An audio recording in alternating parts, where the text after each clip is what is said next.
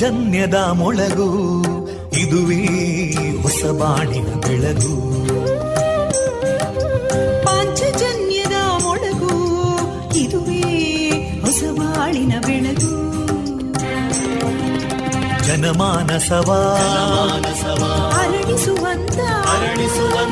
ಜನಮಾನಸವ ಅರಳಿಸುವಂತ ವಿವೇಕವಾಣಿಯ ಮೊಳಗು, ಸುಖ ದುಃಖಗಳಿಗೆ ತಾಕೊರಳಾಗುವ ನೆಲಪ್ರೀತಿಯದಿ ಮೊಳಗು, ಇದುವೇ ಹೊಸಬಾಣಿನ ಬೆಳಗು, ಇದುವೇ ಪಾಂಚಜನ್ಯದ ಮೊಳಗು, ಇದುವೇ ಪಾಂಚಜನ್ಯದ ಮೊಳಗು. ವಂದೇ ಮಾತರಂ,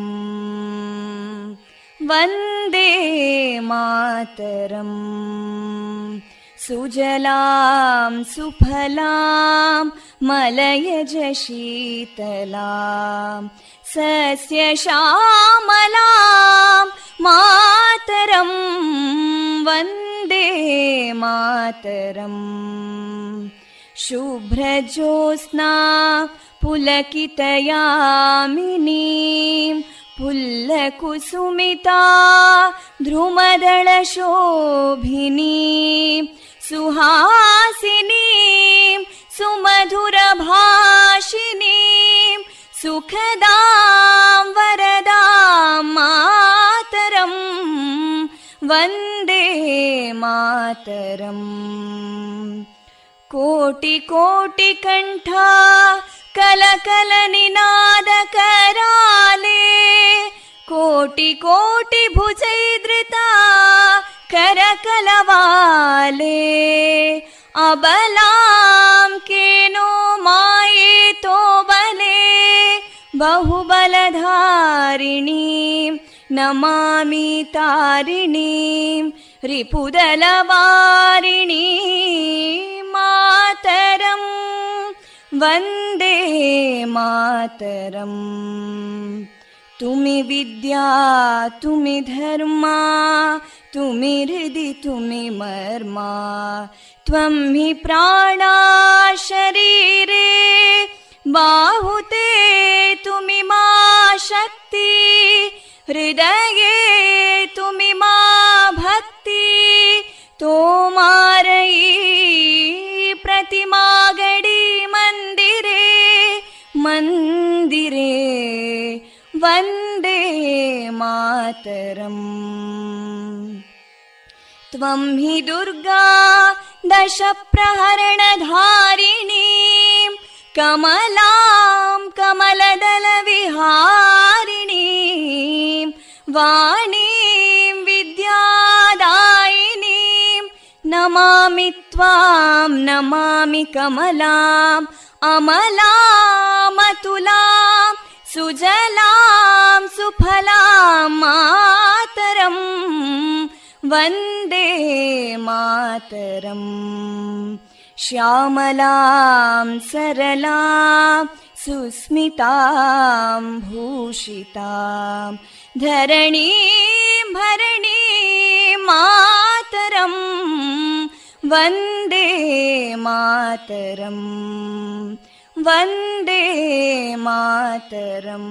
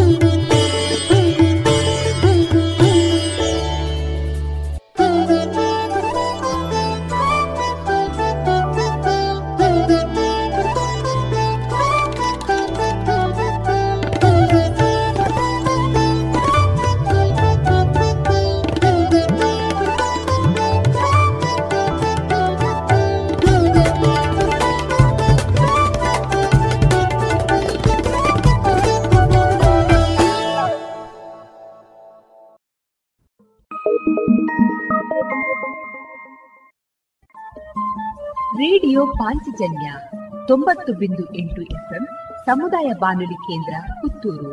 ಇದು ಜೀವ ಜೀವದ ಸ್ವರ ಸಂಚಾರ.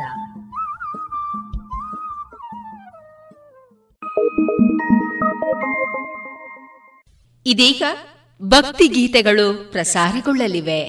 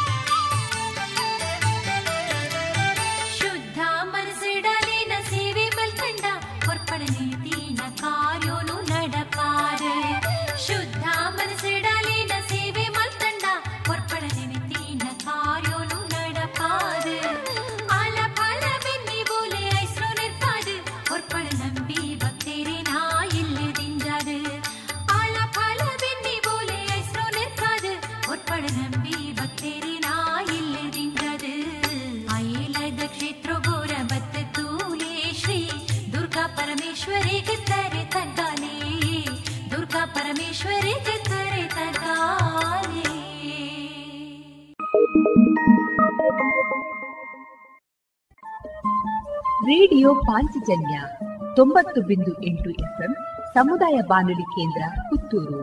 ಇದು ಜೀವ ಜೀವದ ಸ್ವರ ಸಂಚಾರ.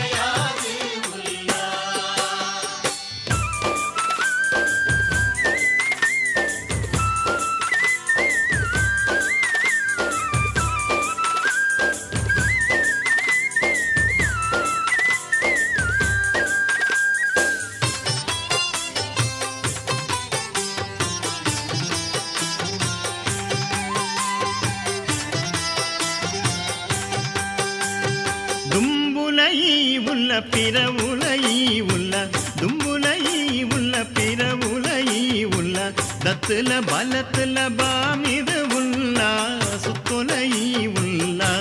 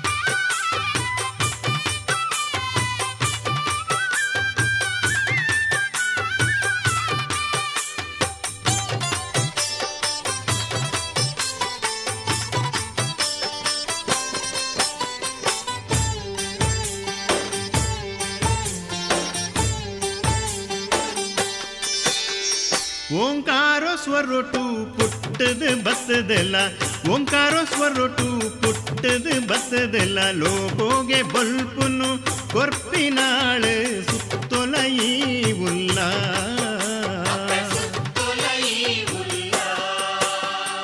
ಸೃಷ್ಟಿಗೆ ಪೊದಿಕೆ ಆದು ಇತ್ತದಲ್ಲ ಸೃಷ್ಟಿಗೆ ಪೊದಿಕೆ ಆದು ಇತ್ತದಲ್ಲ ಲೋಕೋನು ರಕ್ಷಣೆ ಮಲ್ಪಿನಾಳು ಸುತ್ತೊಲಯಿ ಉಲ್ಲ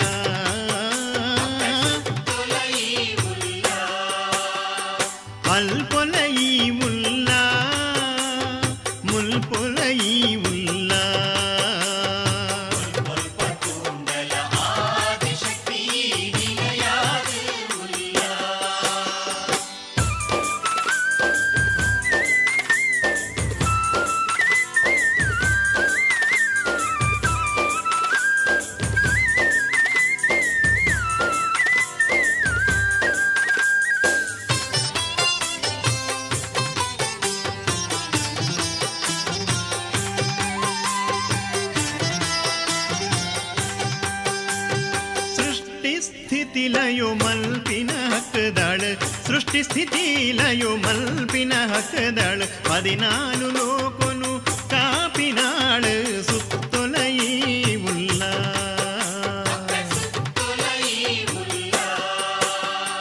ಕುಂಡೆರೆ ಮದನು ಪೊಲಿತ್ ನಾಳು ಕುಂಡೆರೆ ಮದನು ಪೊಲಿತ್ ನಾಳು ಅಕ್ಲೆನ ಮೂಲನು ಅಳಿತ್ತಿನಾಳು ಸುತ್ತೊಲಯಿ ಉಲ್ಲ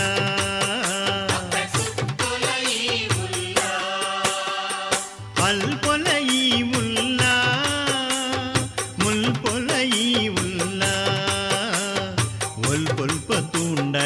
ಆದಿಶಕ್ತಿ ಈ ನಿಲೆಯಾದ ಉಲ್ಲ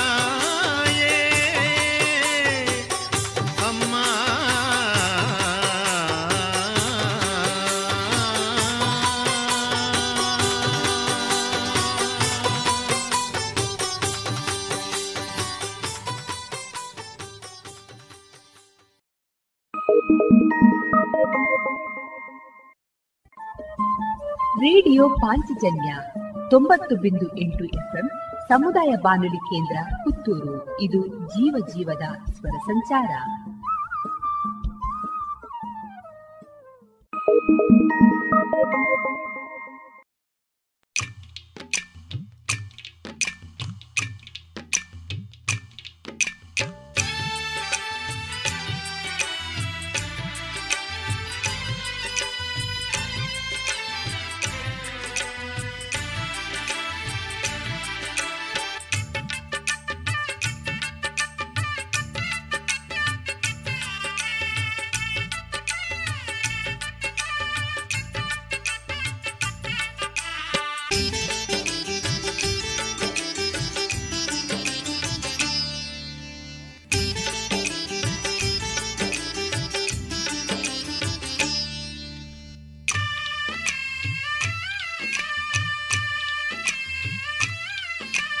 పూతంచి మోనెద ఎన్నమ్మ నిన్న మోనెని తామరి పూవమ్మ పేర్దంచి మనసుద ఎన్నమ్మ నిన్న మనసే పేరుద కడలమ్మ ఏతు జల్ముద సంబంధనో తెరియందు ఎంకు అర్ధ క్షణుల నినన మదతుదు ఇప్పయేయాను ಏನನ ನಿನನ ಹಂಗಿಸವುನ ಜನಕ್ಲಿನ ತೂಲ ಕಲ್ಲು ಮನಸುದ ಕಾಟು ಜನಕ್ಲಿಗ ಬುದ್ಧಿ ಪನ್ಲಮ್ಮ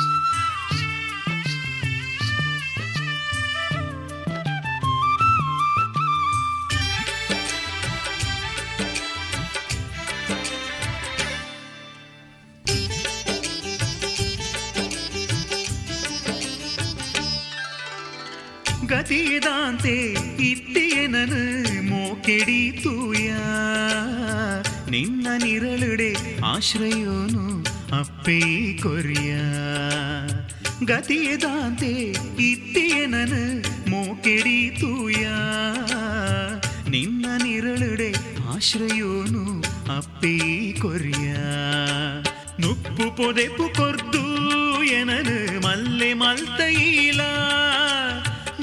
ಪೊದೆಪು ಕೊರ್ದು ಎನನು ಮಲ್ಲೆ ಮಲ್ತೈಲ ಈ ಸಮಾಜೊಡು ತರೆನು ದೇರ್ತು ಬದುಕುಲೆ ಕೊಮಲ್ತ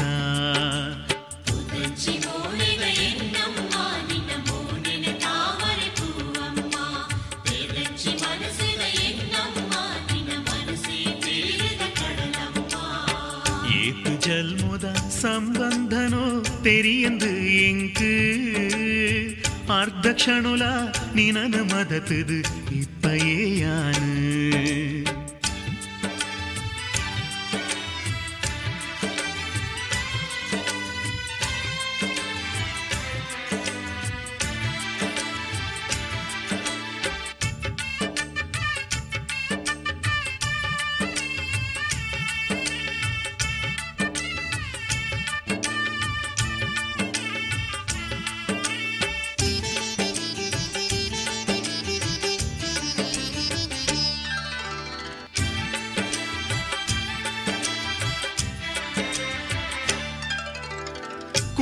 ಸಂಸಾರ ಅಪ್ಪೆಂಕು ಮಾತೊಲಾಯಿಯೇ ಈಯನ್ನ ಕೈಯಿನ ಗುಂಡ ಎಂಕು ಗತಿಯೇರ್ಲೈಜ್ಜಿ ಕುಟುಂಬ ಸಂಸಾರ ಅಪ್ಪೆಂಕು ಮಾತೊಲಾಯಿಯೇ ಈಯನ್ನ ಕೈಯಿನ ಗುಂಡ ಎಂಕು ಗತಿಯೇರ್ಲೈಜ್ಜಿ ಎನ್ನಾತ್ಮದೊಟ್ಟಿಗೆ ಕೊಲ ಇಪ್ಪಿನಪ್ಪೆಯೇ ಎನ್ನಾತ್ಮದೊಟ್ಟಿಗೆ ಪೊಲ ಇಪ್ಪಿನಪ್ಪಿಯೇ ನಿರಳು ದಂಚನೆ ಎನ್ನ ಜತಿಟು ಬರ್ಪಿನಪ್ಪೆಯೇ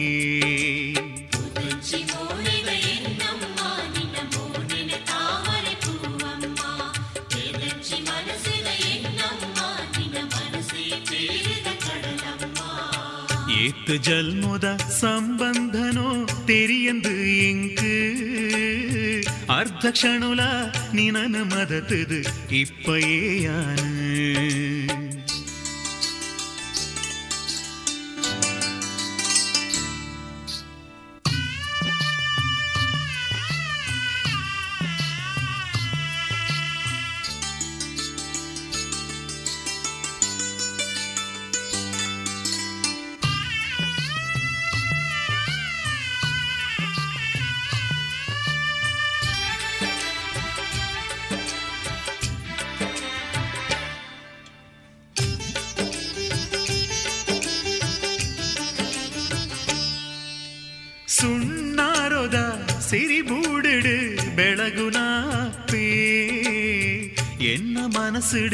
சந்தோஷோடே நிலையாத்தினப்பே சுண்ணாரோதா சிரிபூடிடு பெளகுனாப்பே என்ன மனசிடு சந்தோஷோடே நிலையாத்தினப்பே மத பயனினு யானு அப்பே என்ன ஜூவையே மத பயனினு யானு அப்பே என்ன ஜூவையே ಉಸುಳು ಇತ್ತಿನ ಮುಟ್ಟ ನಿನ್ನ ಪಾದುನು ಬುಡಯೇ ಪೂತಂಚಿ ಮೋನೆದ ಎನ್ನಮ್ಮ ನಿನ್ನ ಮೋನೆನೆ ತಾಮರೆ ಪೂವಮ್ಮ ಪೇರ್ದಂಚಿ ಮನಸದ ಎನ್ನಮ್ಮ ನಿನ್ನ ಮನಸ್ಸೇ ಪೇರದ ಕಡಲಮ್ಮ ಏತ್ತು ಜನ್ಮದ ಸಂಬಂಧನೋ ತೆರಿಯಂದು ಎಂಕು ಅರ್ಧ ಕ್ಷಣುಲ ನಿನ್ನ ಮದತದು ಇಪ್ಪಯೇ ಯಾನ ಏನನು ನಿನನು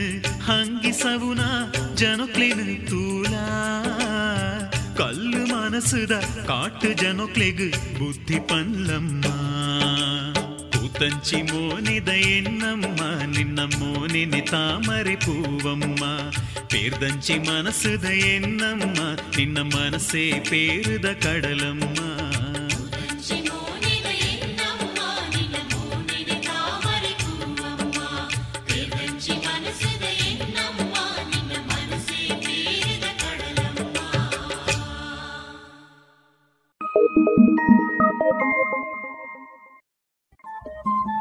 ರೇಡಿಯೋ ಪಾಂಚಜನ್ಯ 90.8 ಎಫ್ಎಂ ಸಮುದಾಯ ಬಾನುಲಿ ಕೇಂದ್ರ ಪುತ್ತೂರು.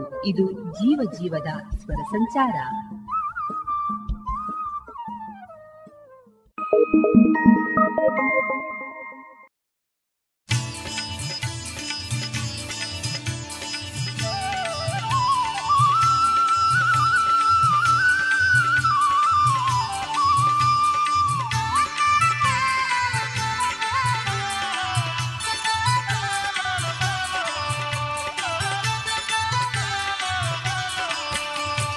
ಕಾಪುಲಪ್ಪೆ ಬಪ್ಪನಾಡದ ಪೇ ದಯದೀದ ಕಾಪುಲಪ್ಪೇ ಕಾಪುಲಪ್ಪೆ ಬಪ್ಪನಾಡದ ಪೇ ದಯದೀದ ಕಾಪುಲಪ್ಪೇ ನಿನ್ನ ಪೊರ್ಲುದ ಕಾರ ಮುದೆಲುಗು ಅಡ್ಡಬೂರುದ ಅಪ್ಪೇ ಅಡ್ಡಬೂರುದ ಅಪ್ಪೇ ಕಾಪುಲಪ್ಪೆ ಬಪ್ಪನಾಡದ ಪೇ ದಯದೀದ ಕಾಪುಲಪ್ಪೆ ಕಾಪುಲಪ್ಪೆ ಬಪ್ಪನಾಡದ ಪೇ ದಯದೀದ ಕಾಪುಲಪ್ಪೆ ನಿನ್ನ ಪೊರ್ಲುದ ಕಾರ ಮುದೆಲುಗು ಅಡ್ಡಬೂರುದ ಅಪ್ಪೇ ಅಡ್ಡಬೂರುದ ಪೇ ಕಾಪುಲಪ್ಪೆ ಬಪ್ಪನಾಡದ ಪೇ ದಯದೀದ ಕಾಪುಲಪ್ಪೆ ಕಾಪುಲಪ್ಪೆ ಬಪ್ಪನಾಡದ ಪೇ ದಯದೀದ ಕಾಪುಲಪ್ಪೆ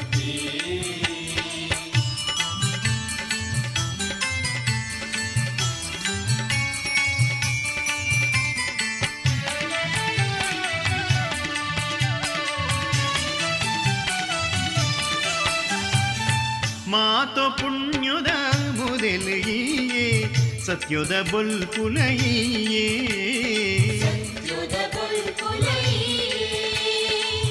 ಮಲ್ಲ ಮಲ್ಲ ಪೊರ್ಲ ಗುಣುಟು ಐತು ಆತಿನ ಅಪ್ಪೆ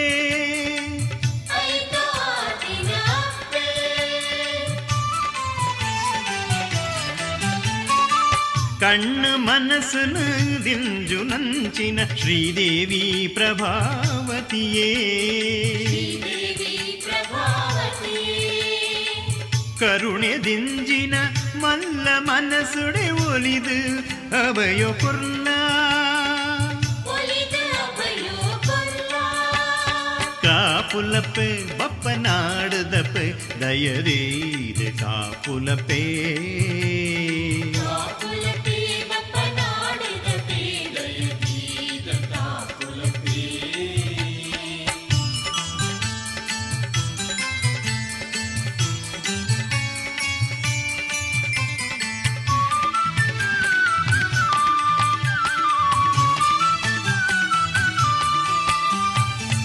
ಎಂಕ್ಲೆನ ಜೀವನ ಯಾತ್ರೆಡು ಜೊತೆಟ್ಟು ಬತ್ತದ ಕಾಪುಲಪ್ಪ पे ಬದುಕಡೆದುರಾಪಿ ಸಾರ ಪರೀಕ್ಷೆಡ್ದು ರಕ್ಷಣೆ ಮಲ್ಪುಲ ಅಪ್ಪೇ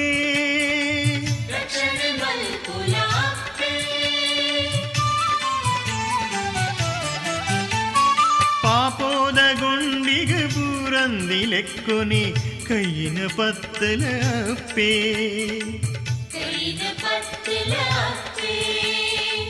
ಎಂಕ್ಲಿನ ಕಾಯೋನು ಎಂಕ್ಲಿನಾತ್ಮನು ಶುದ್ಧಮಲ್ತು ಕೊಲ್ಲಪ್ಪೇ ಕಾಪುಲಪ್ಪೆ ಬಪ್ಪನಾಡದಪ್ಪೆ ದಯರೀದ ಕಾಪುಲಪೇ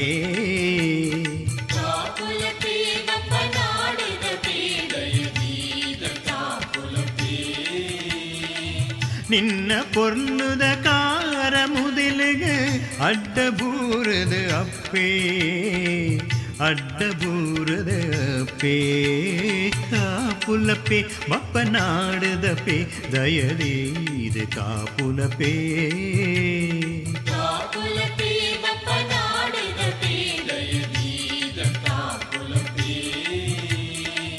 ನಿನ್ನ ಪೊರ್ನುದ ಕಾರ ಮುದಿಲಿಗೆ ಅಡ್ಡಬೂರದ ಅಪ್ಪೇ ಅಡ್ಡಬೂರದ ಅಪ್ಪೇ ಕಾಪುಲಪ್ಪೆ ಬಪ್ಪನಾಡದಪ್ಪೆ ದಯರೀದ ಕಾಪುಲಪ್ಪೇ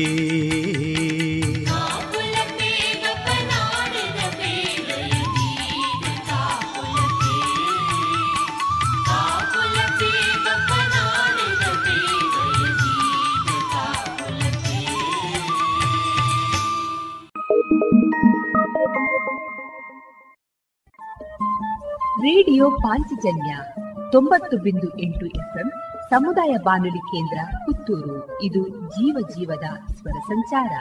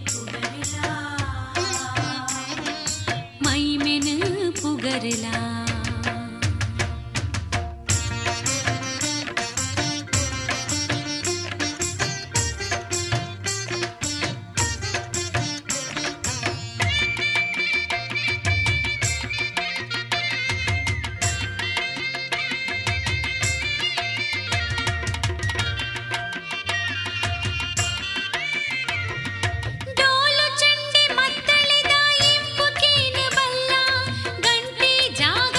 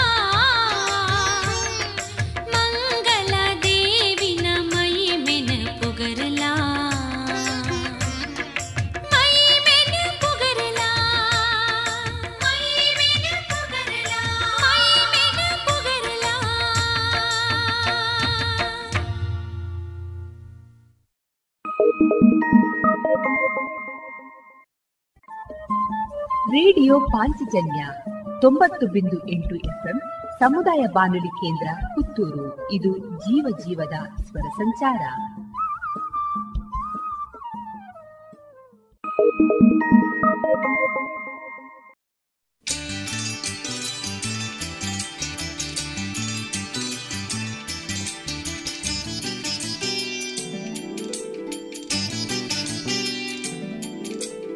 கருணெடுக்க புலமா கடிந்த அப்பே பிராமரியே பொருளுத நந்தினி துதைத்தா நடுட்டு கொல்தின ஸ்ரீ கௌரி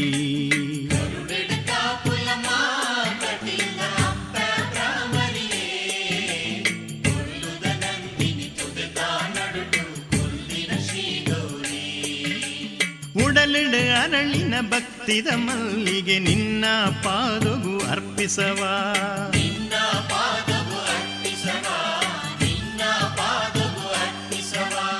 ಉಡಲಿಡು ಅರಳಿನ ಭಕ್ತಿದ ಮಲ್ಲಿಗೆ ನಿನ್ನ ಪಾದಗು ಅರ್ಪಿಸವಾ ಪಂಡಿನ ಪೂತ ಪೂಜದ ಪರಕೆ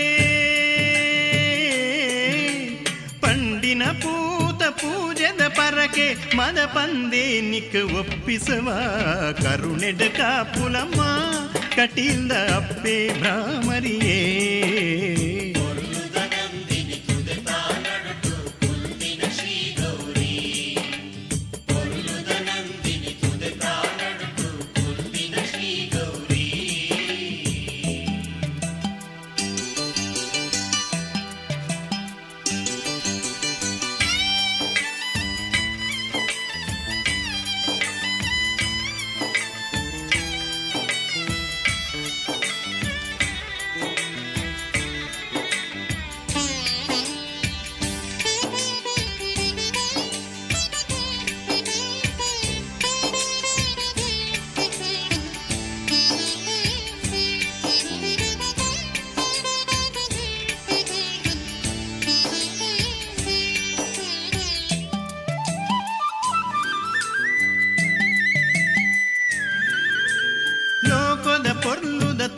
ಕಟಿಲೆಡೆ ಇತ್ತಿನ ಸತ್ಯದ ಮುತ್ತುಲೈಲ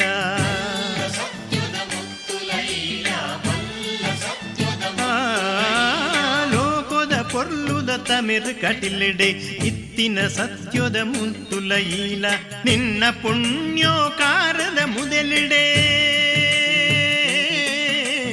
ನಿನ್ನ ಪುಣ್ಯೋಕಾರದ ಮುದಲಿಡೆ ತರೆ ಬಗ್ಗಾದ ಶರಣಾಯೋ ಕರುಣೆಡ ಕಾಪುಲಮ್ಮ ಕಟೀಲ್ದ ಅಪ್ಪೆ ಭ್ರಾಮರಿಯೇ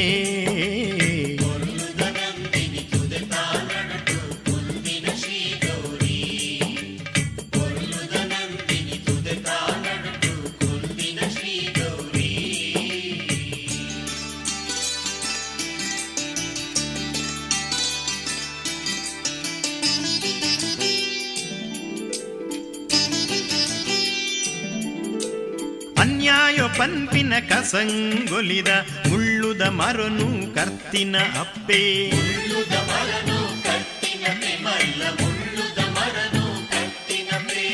ಅನ್ಯಾಯ ಪನ್ಪಿನ ಕಸಂಗೊಲಿದ ಮುಳ್ಳುದ ಮರನು ಕರ್ತಿನ ಅಪ್ಪೆ ಪುಣ್ಯದ ಫಲನೆ ಲೋಕವು ಕೊರ್ಪಿನ ಪುಣ್ಯದ ಫಲನೆ ಲೋಕವು ಕೊರ್ಪಿನ ಧರ್ಮದ ಮರನು ನಡಿನಪ್ಪೆ ಕರುಣೆಡ ಕಾಪುಲಮ್ಮ ಕಟೀಲ್ದ ಅಪ್ಪೆ ಭ್ರಾಮರಿಯೇ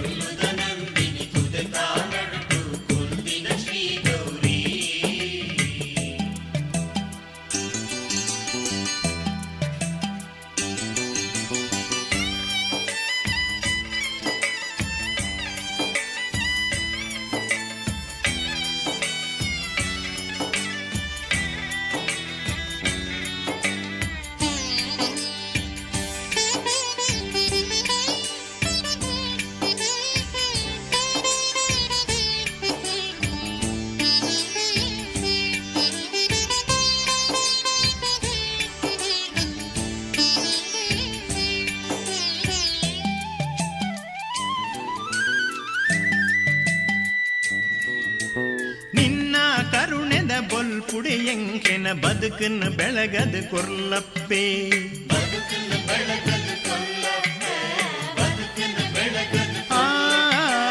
ನಿನ್ನ ಕರುಣೆದ ಬೊಲ್ಪುಡೆಯಂಕೆನ ಬದುಕನ್ನು ಬೆಳಗದ ಕೊರ್ಲಪ್ಪೆ ಪೊಲ್ಲುದ ಮೋನೆಡೆ ಮುಗುರು ತೆಲಿಗೆ ಪೊಲ್ಲುದ ಮೋನೆಡೆ ಮುಗುರು ತೆಲಿಕೆ ಮೆಂಚು ನಂಚಿನ ಓ ಅಪ್ಪೆ ಕರುಣೆಡ ಕಾಪುಲಮ್ಮ ಕಟೀಲ್ದ ಅಪ್ಪೆ ಬ್ರಾಮರಿಯೇ ಪೊರ್ಲುದ ನಂದಿನಿ ತುದೆತ ನಡುಟು ಕುಲ್ದಿನ ಶ್ರೀ ಗೌರಿ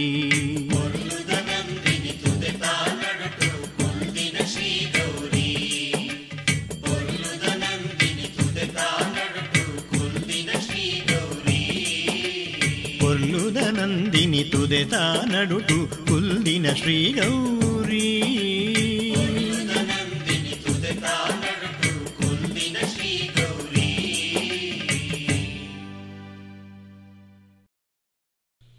ಇದುವರೆಗೆ ಭಕ್ತಿ ಗೀತೆಗಳು ಪ್ರಸಾರವಾಯಿತು.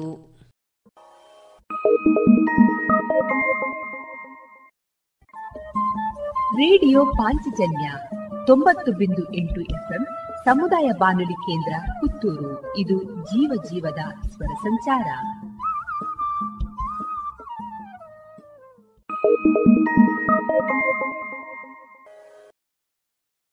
ಗೌರವಾನ್ವಿತ ನಾಗರಿಕರೇ, ಮೇಲಿಂದ ಮೇಲೆ ತಲೆನೋವು, ತಲೆ ತಿರುಗುವುದು, ಉಸಿರಾಟದ ಸಮಸ್ಯೆ, ದೃಷ್ಟಿಯ ಸಮಸ್ಯೆಗಳು, ಅನಿಯಮಿತ ಹೃದಯ ಬಡಿತ ಇದು ಅಧಿಕ ರಕ್ತದೊತ್ತಡದ ಲಕ್ಷಣಗಳಾಗಿವೆ. ಇದನ್ನು ನಿಯಂತ್ರಿಸಲು ಉಪ್ಪು, ಉಪ್ಪಿನಕಾಯಿ, ಕರಿದ ಪದಾರ್ಥಗಳನ್ನು ಸೇವಿಸಬೇಡಿ. ಧೂಮಪಾನ, ಮದ್ಯಪಾನ ಮತ್ತು ತಂಬಾಕು ಪದಾರ್ಥಗಳನ್ನು ಸೇವಿಸಬಾರದು. ದಿನನಿತ್ಯ ದೈಹಿಕ ಚಟುವಟಿಕೆ, ಯೋಗ ಮತ್ತು ವ್ಯಾಯಾಮವನ್ನು ತಪ್ಪದೇ ಮಾಡಿ. ನಿಮ್ಮ ಬಿಪಿಯನ್ನು ನಿಯಮಿತವಾಗಿ ಹತ್ತಿರದ ಆರೋಗ್ಯ ಕೇಂದ್ರದಲ್ಲಿ ಪರೀಕ್ಷಿಸಿ ಮತ್ತು ಸಲಹೆಗಳನ್ನು ಪಡೆದುಕೊಂಡು ಮುಂಜಾಗ್ರತೆ ವಹಿಸಿ. ಇದು ಜಿಲ್ಲಾ ಎನ್ಸಿಡಿ ವಿಭಾಗ, ಆರೋಗ್ಯ ಇಲಾಖೆ, ದಕ್ಷಿಣ ಕನ್ನಡ ಜಿಲ್ಲೆ ಇವರ ಪ್ರಕಟಣೆ. ಅಕ್ಕ, ಏನ್ ಸಖತ್ತಾಗಿದೆ ಕಣೆ ಇದು. ಹೌದಾ, ಏನದು ನೋಡೋಣ. ಆನ್ಲೈನ್ ಅಲ್ಲಿ ನೋಡು, ಎಷ್ಟು ಚೀಪ್ ಆಗಿ ಬೆಸ್ಟ್ ಆಗಿದೆ. ಹೌದು ಹೌದು, ಎಲ್ಲಾ ಬೆಸ್ಟೇ ಆಗಿರುತ್ತೆ. ಯಾವ ಆನ್ಲೈನ್ ಬೇಡ, ಏನ್ ಬೇಡ. ಇನ್ಮೇಲೆ ಎಲ್ಲಾನು ಡೈರೆಕ್ಟ್ ಶಾಪಿಂಗ್. ನಮ್ಮ ಮಕ್ಕಳ ಒಳ ಉಡುಪಿಗೆ ಆನ್ಲೈನ್ ಅಂತೂ ಬೇಡವೇ ಬೇಡ. ಮತ್ತೆ ನನ್ನ ಯೂನಿಫಾರ್ಮ್ಗೆ ಇನ್ನರ್ ವೇರ್ ಇದೆಯಲ್ಲ, ಲಶ್ ಫ್ಯಾಷನ್. ಲಶ್ ಫ್ಯಾಷನ್ ಅದೆಲ್ಲಿ? ಹೌದು, ಮತ್ತೆ ಮಹಿಳೆಯರ ಯುವತಿಯರ ಅಚ್ಚುಮೆಚ್ಚಿನ ಲಶ್ ಫ್ಯಾಷನ್. ಟ್ರೆಡಿಷನಲ್ ಹಾಗೂ ಫ್ಯಾಷನ್ ಸಾರಿ, ಬ್ಲೌಸ್ ನಿಂದ ಹಿಡಿದು dress, suitings, gym wear, sports, maternity wear ಹಾಗೂ ಯೂನಿಫಾರಂಗೂ ಸರಿ ಹೊಂದುವ ಎಲ್ಲಾ ರೀತಿಯ ಒಳ ಉಡುಪುಗಳು, ಜೊತೆಗೆ ವೆರೈಟಿ ವೆರೈಟಿ ನೈಟ್ ಡ್ರೆಸ್ ಗಳು ಕೂಡ ಲಶ್ ಫ್ಯಾಷನ್ ನಲ್ಲಿ ಲಭ್ಯ. ಹೌದಾ ಅಮ್ಮ, ಅದೆಲ್ಲಿ? ನನಗೂ ನಿಮಗೂ ಎಲ್ಲಾ ತರಹದ ಔಟ್ಫಿಟ್ ಗಳಿಗೂ ಸಂಗಾತಿಯಾಗಲಿದೆ ಲಶ್ ಫ್ಯಾಷನ್. ಇದೀಗ ಕೋರ್ಟ್ ರೋಡ್ ನಲ್ಲಿ ಲಶ್ ಫ್ಯಾಷನ್ ಇನ್ಸೈಡ್ ಮಾತ್ರವಲ್ಲ, GL1 ಮಾಲ್ ನಲ್ಲೂ ಲಶ್ ಫ್ಯಾಷನ್ ಇನ್ಸೈಡ್ ಮಳಿಗೆ ಇದೆ. ಹಾಗಾದ್ರೆ ಈಗಲೇ ಹೋಗೋಣ ಬನ್ನಿ.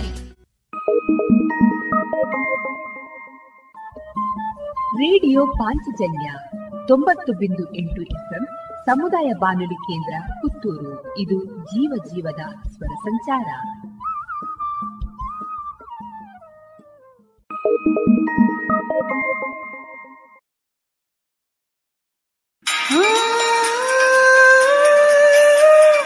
ಒಬ್ಬರಿಗಿಂತ ಇಬ್ಬರು, ಇಬ್ಬರಿಗಿಂತ ನಾಲ್ವರು, ಸೇರಲು ಬಲೆ ಬಲೆನಬೇಕು. ಮಾತದು ನಿಜವೆನಿಸುವುದಾಗಲೇ ಯೋಗ ಮಾಡಲು ಇಡೀ ಪರಿವಾರವೇ. ದೇಹದ ಸ್ವಾಸ್ಥ್ಯ ಇರಲಾಗ ಮನದಲ್ಲಿ ಶಾಂತಿ ನೆಲೆಸುವುದು. ಸುಖಮಯಗೊಳಿಸಲಿ ಎಲ್ಲರ ಜೀವನವ. ಹೌದು, ಪ್ರತಿದಿನ ಯೋಗದಿಂದ ಬುದ್ಧಿ ಚುರುಕಾಗುವುದು, ತನುಮನಗಳ ಆರೋಗ್ಯ ಕೂಡ. ಅದು ಯಾವುದೇ ಖರ್ಚಿಲ್ಲದೆ. ಭಾರತದ ಈ ವಿಜ್ಞಾನವನ್ನು ಈಗ ಜಗತ್ತಿನೆಲ್ಲೆಡೆ ಲಕ್ಷಾನುಲಕ್ಷ ಜನರು ಒಪ್ಪಿಕೊಂಡಿದ್ದಾರೆ. ಯೋಗವನ್ನು ನಿಮ್ಮದಾಗಿಸಿ ನಿಮ್ಮ ಪರಿವಾರಕ್ಕೂ ಪರಿಚಯಿಸಿ. ಆಯುಷ್ ಮಂತ್ರಾಲಯ, ಭಾರತ ಸರ್ಕಾರ ಮತ್ತು ಸಿಮ್ಕಾ ವತಿಯಿಂದ ಜನಹಿತಕ್ಕಾಗಿ ಜಾರಿ. ಎಲ್ಲರಿಗೂ ಯೋಗ ನಮಸ್ಕಾರಗಳು. ನಾವೆಲ್ಲರೂ ಈಗ ನಮಸ್ಕಾರ ಮುದ್ರೆ ಮಾಡೋಣ, ನಮಸ್ಕಾರ ಸ್ಥಿತಿ ಮಾಡೋಣ, ಯೋಗ ಮಂತ್ರ ಹೇಳೋಣ. ಯೋಗೇನ ಚಿತ್ತಸ್ಯ ಪದೇನ ವಾಚಾಂ ಮಲಂ ಶರೀರಸ್ಯ ಚ ವೈದ್ಯಕೇನ ಯೋಪಾಕರೋತಂ ಪ್ರವರಂ ಮುನೀನಾಂ ಪತಂಜಲಿಂ ಪ್ರಾಂಜಲಿರಾಣತೋಸ್ಮಿ. ಎಲ್ಲರಿಗೂ ಮತ್ತೊಮ್ಮೆ ನಮಸ್ಕಾರಗಳು. ನಾವೆಲ್ಲ ಯೋಗ ಧರಿಯಲ್ಲಿ ಕುಳಿತುಕೊಂಡಿದ್ದೀವಿ. ಒಂದು ಎತ್ತರದ ಇಟ್ಟಿಗೆ ಅಥವಾ ತಲೆದಿಂಬಿನ ಮೇಲೆ ಕುಳಿತುಕೊಂಡಿದ್ದೀವಿ. ಇವಾಗ ನಮ್ಮ ಬೆನ್ನು ವಿಶೇಷವಾಗಿ ನೇರ ಇದೆ, ಕೈಗಳು ಚಿನ್ಮುದ್ರೆಯಲ್ಲಿದೆ, ಅಂದರೆ ಹೆಬ್ಬೆರಳಿನ ಮತ್ತು ತೋರು ಬೆರಳಿನ ತುದಿ ಸ್ಪರ್ಶ ಆಗಿದೆ. ಉಳಿದ ಮೂರೂ ಬೆರಳುಗಳು ತೆರೆದಿವೆ. ಈಗ ಒಂದು ಬಾರಿ ಓಂಕಾರ ಹೇಳೋಣ. ಪ್ರಾಯಶಃ ಓಂಕಾರದ ಬಗೆಗೆ ನಾವು ಇನ್ನಷ್ಟು ಆಳವಾಗಿ ಚರ್ಚೆ ಮಾಡ್ತಾ ಹೋದಾಗ ಓಂಕಾರ ಒಂದು ರೀತಿ ಔಷಧಿ.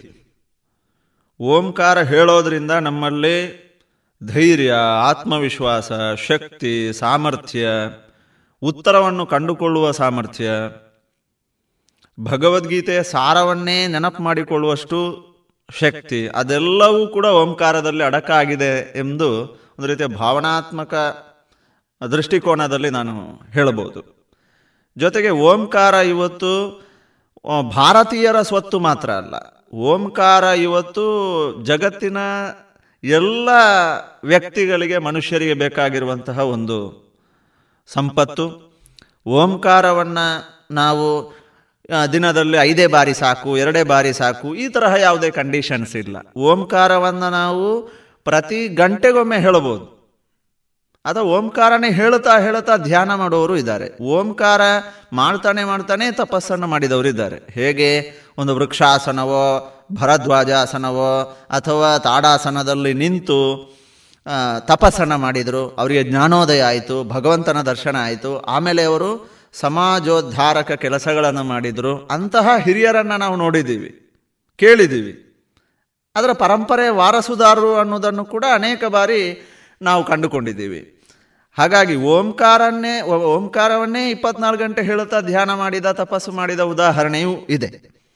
ಹಾಗಾಗಿ ಓಂಕಾರವನ್ನು ಇಷ್ಟೇ ಬಾರಿ ಹೇಳಬೇಕು ಆ ತರಹ ಏನಿಲ್ಲ. ಉದಾಹರಣೆ, ಒಂದು ಶಾಲೆ ಅಂತ ತಗೊಂಡಾಗ 1ನೇ ಅವಧಿ ಆದ ಕೂಡಲೇ ಮೊದಲಿಗೆ 3 ಓಂಕಾರ, ಹೇಗೂ ಪ್ರಾರ್ಥನೆಯಲ್ಲಿ 3 ಓಂಕಾರ ಇರುತ್ತೆ.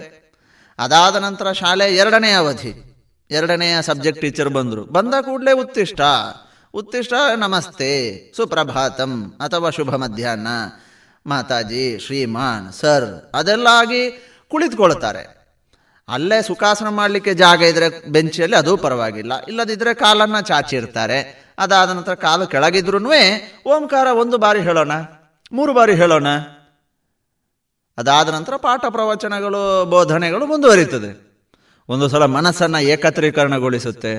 ಹೇಳಿಕೆಯಲ್ಲಿ ಓಂಕಾರ ಎಲ್ಲ ಮನುಷ್ಯರಿಗೆ ಬೇಕಾದಂತಹ ಒಂದು ಸ್ವತ್ತು. ಹಾಗಾಗಿ ಅದನ್ನು ಅತ್ಯಂತ ಚೆನ್ನಾಗಿ ಇವತ್ತು ಅಳವಡಿಕೆ ಆಗ್ತಾ ಇದೆ. 1 ಬಾರಿ ಓಂಕಾರ ಹೇಳೋಣ. ಇನ್ಹೇಲ್ ಕಂಪ್ಲೀಟ್ಲಿ ಓ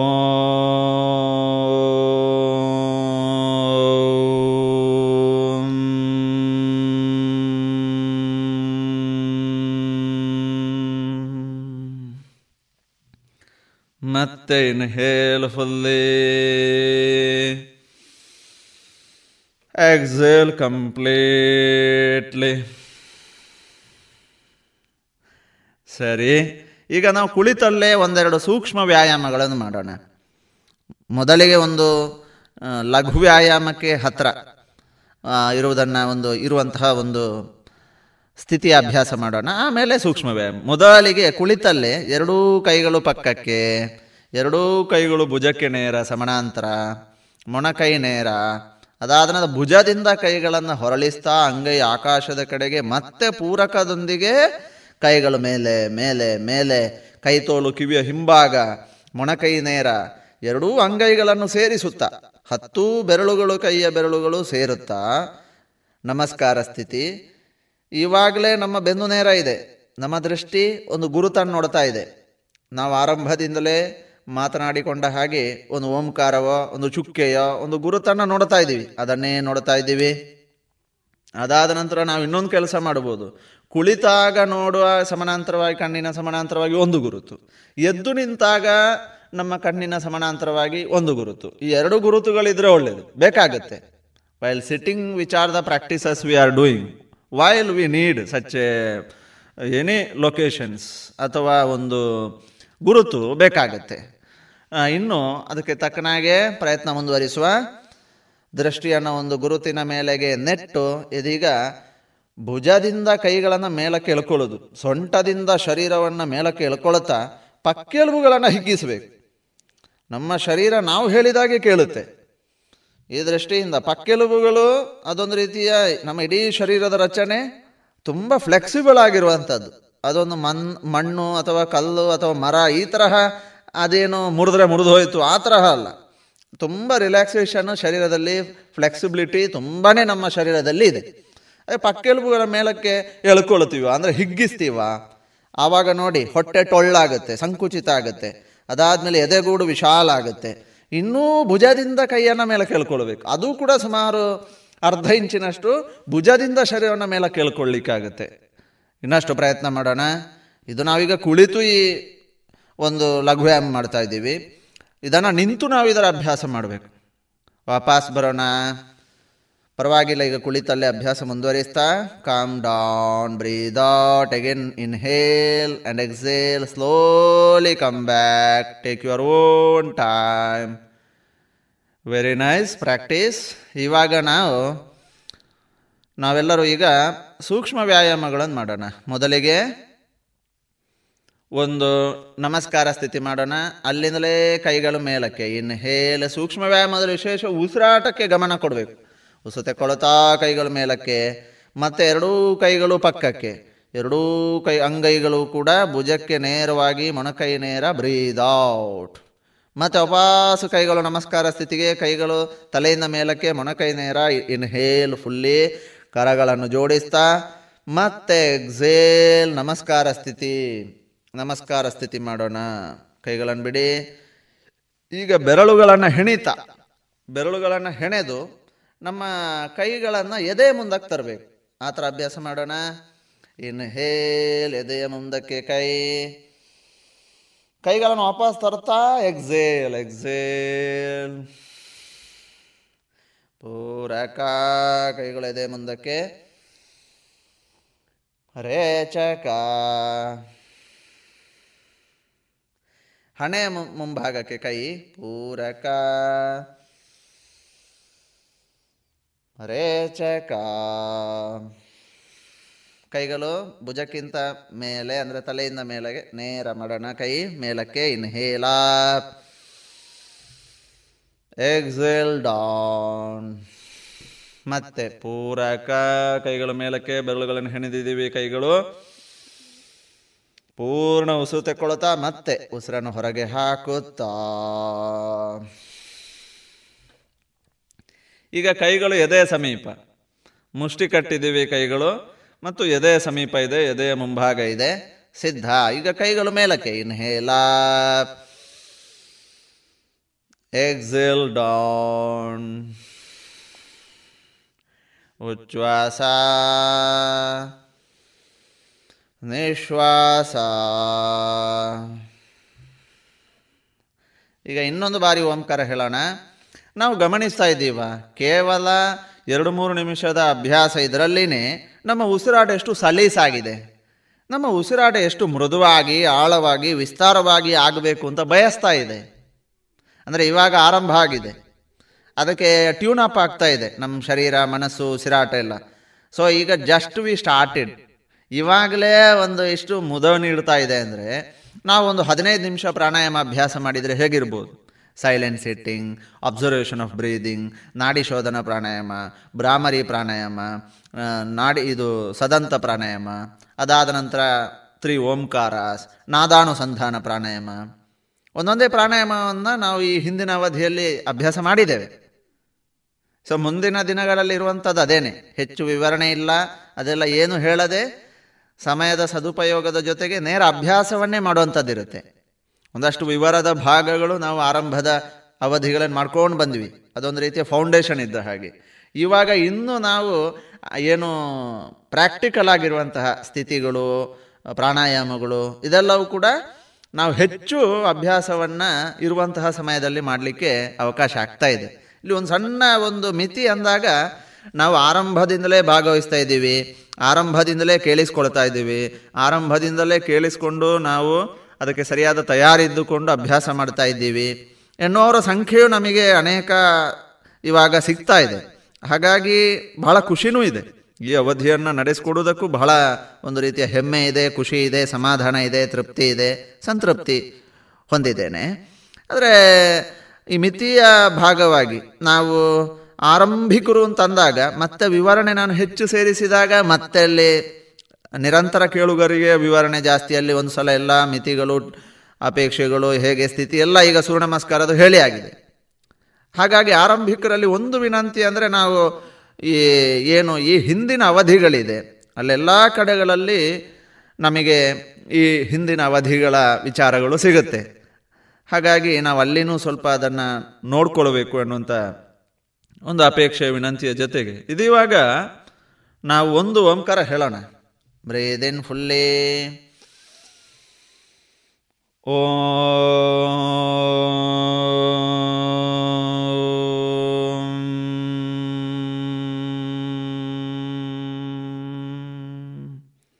ಓಂಕಾರದಲ್ಲಿ ಮೂಕಾರವು ಸುಮಾರು 40% ಇರಬೇಕು. ಅದಕ್ಕೋಸ್ಕರ ನಾವು ಇನ್ನೊಂದು ಬಾರಿ ಓಂಕಾರ ಹೇಳೋಣ. ಓ ಆದ ನಂತರ ಮೂಕಾರ ಎಲ್ಲಿಂದ ಶುರು ಮಾಡಬೇಕು, ಇದರ ಒಂದು ಸ್ಟಡಿ ನಾವೀಗ ಮಾಡಬೇಕು. Inhale all of you, breathe in fully. ಮತ್ತೆ ಬೆನ್ನು ನೇರ ಇದೆಯಾ, ಏನದಕ್ಕೆ ಸೂತ್ರ?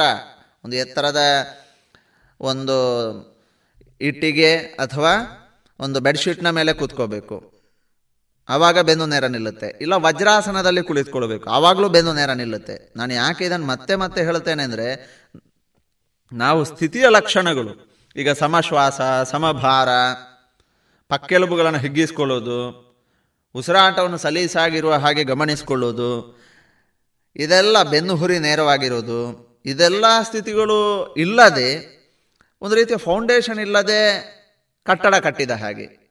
ಹಾಗಾಗಿ ಅದೇನು ಅದರ ಮುಂದಿನ ಗತಿ ಅನ್ನೋದು ಗೊತ್ತೇ ಇದೆ. ಹಾಗಾಗಿ ಅನೇಕರು ಹೇಳ್ತಾರೆ, ಯಾವುದೇ ಆಸನ ಪ್ರಾಣಾಯಾಮ ಅಭ್ಯಾಸ ನನಗೆ ಗೊತ್ತಿದೆ ಅಂತ ಬಹಳ ಅಭ್ಯಾಸ ಮಾಡಬೇಕಾದ ಸಂಗತಿ ಅಲ್ಲ, ನನಗೆ ಬೇಕೋ ಬೇಡೋ ಅಂತ ನನ್ನ ಒಳಮನಸ್ಸು ಹೊರಮನಸ್ಸಿನಲ್ಲಿ ಒಂದು ಚರ್ಚೆ ಮಾಡಿ ಒಂದು ತೀರ್ಮಾನ ಮಾಡಿ ಬೇಕಾದನ್ನು ಬೇಕಾದಷ್ಟು ಸಮಯದಲ್ಲೇ ಮಾಡಬೇಕು. ಇದನ್ನು ಬೇರೆಯವರಿಗೆ ಹೋಲಿಕೆ ಮಾಡೋದಾಗಲಿ ತಾಳೆ ಮಾಡುವ ವಿಚಾರ ಇದಲ್ಲ. ಹಾಗಾಗಿ ಇಂಥ ಒಂದು ಸ್ಪಷ್ಟವಾದ ವಿಚಾರದೊಂದಿಗೆ ಇದೀಗ ಒಂದು ಬಾರಿ ಮೂಕಾರವನ್ನು ಗಮನಿಸ್ತಾ ಓಂಕಾರ ಹೇಳೋಣ. Inhale fully, start. ಓ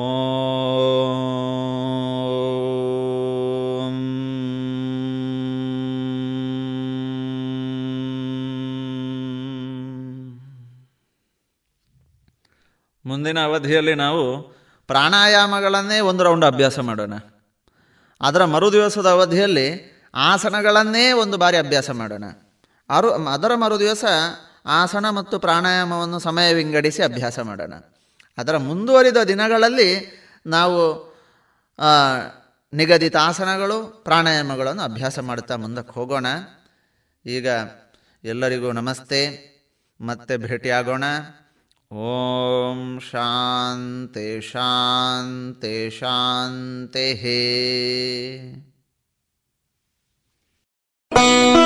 ऋषि मुनियों की दीर्घ आयु का योग है आधार, स्वस्थ तन और मन से बदले जीवन का आकार, करे योग रहे निरोग, बीपी शुगर मोटापे को योग ही घटाए, दिल की बीमारी और तनाव भी छुमंतर हो जाए, योग और ध्यान है समाधान, करे योग। आयुष मंत्रालय भारत सरकार द्वारा जनहित में जारी।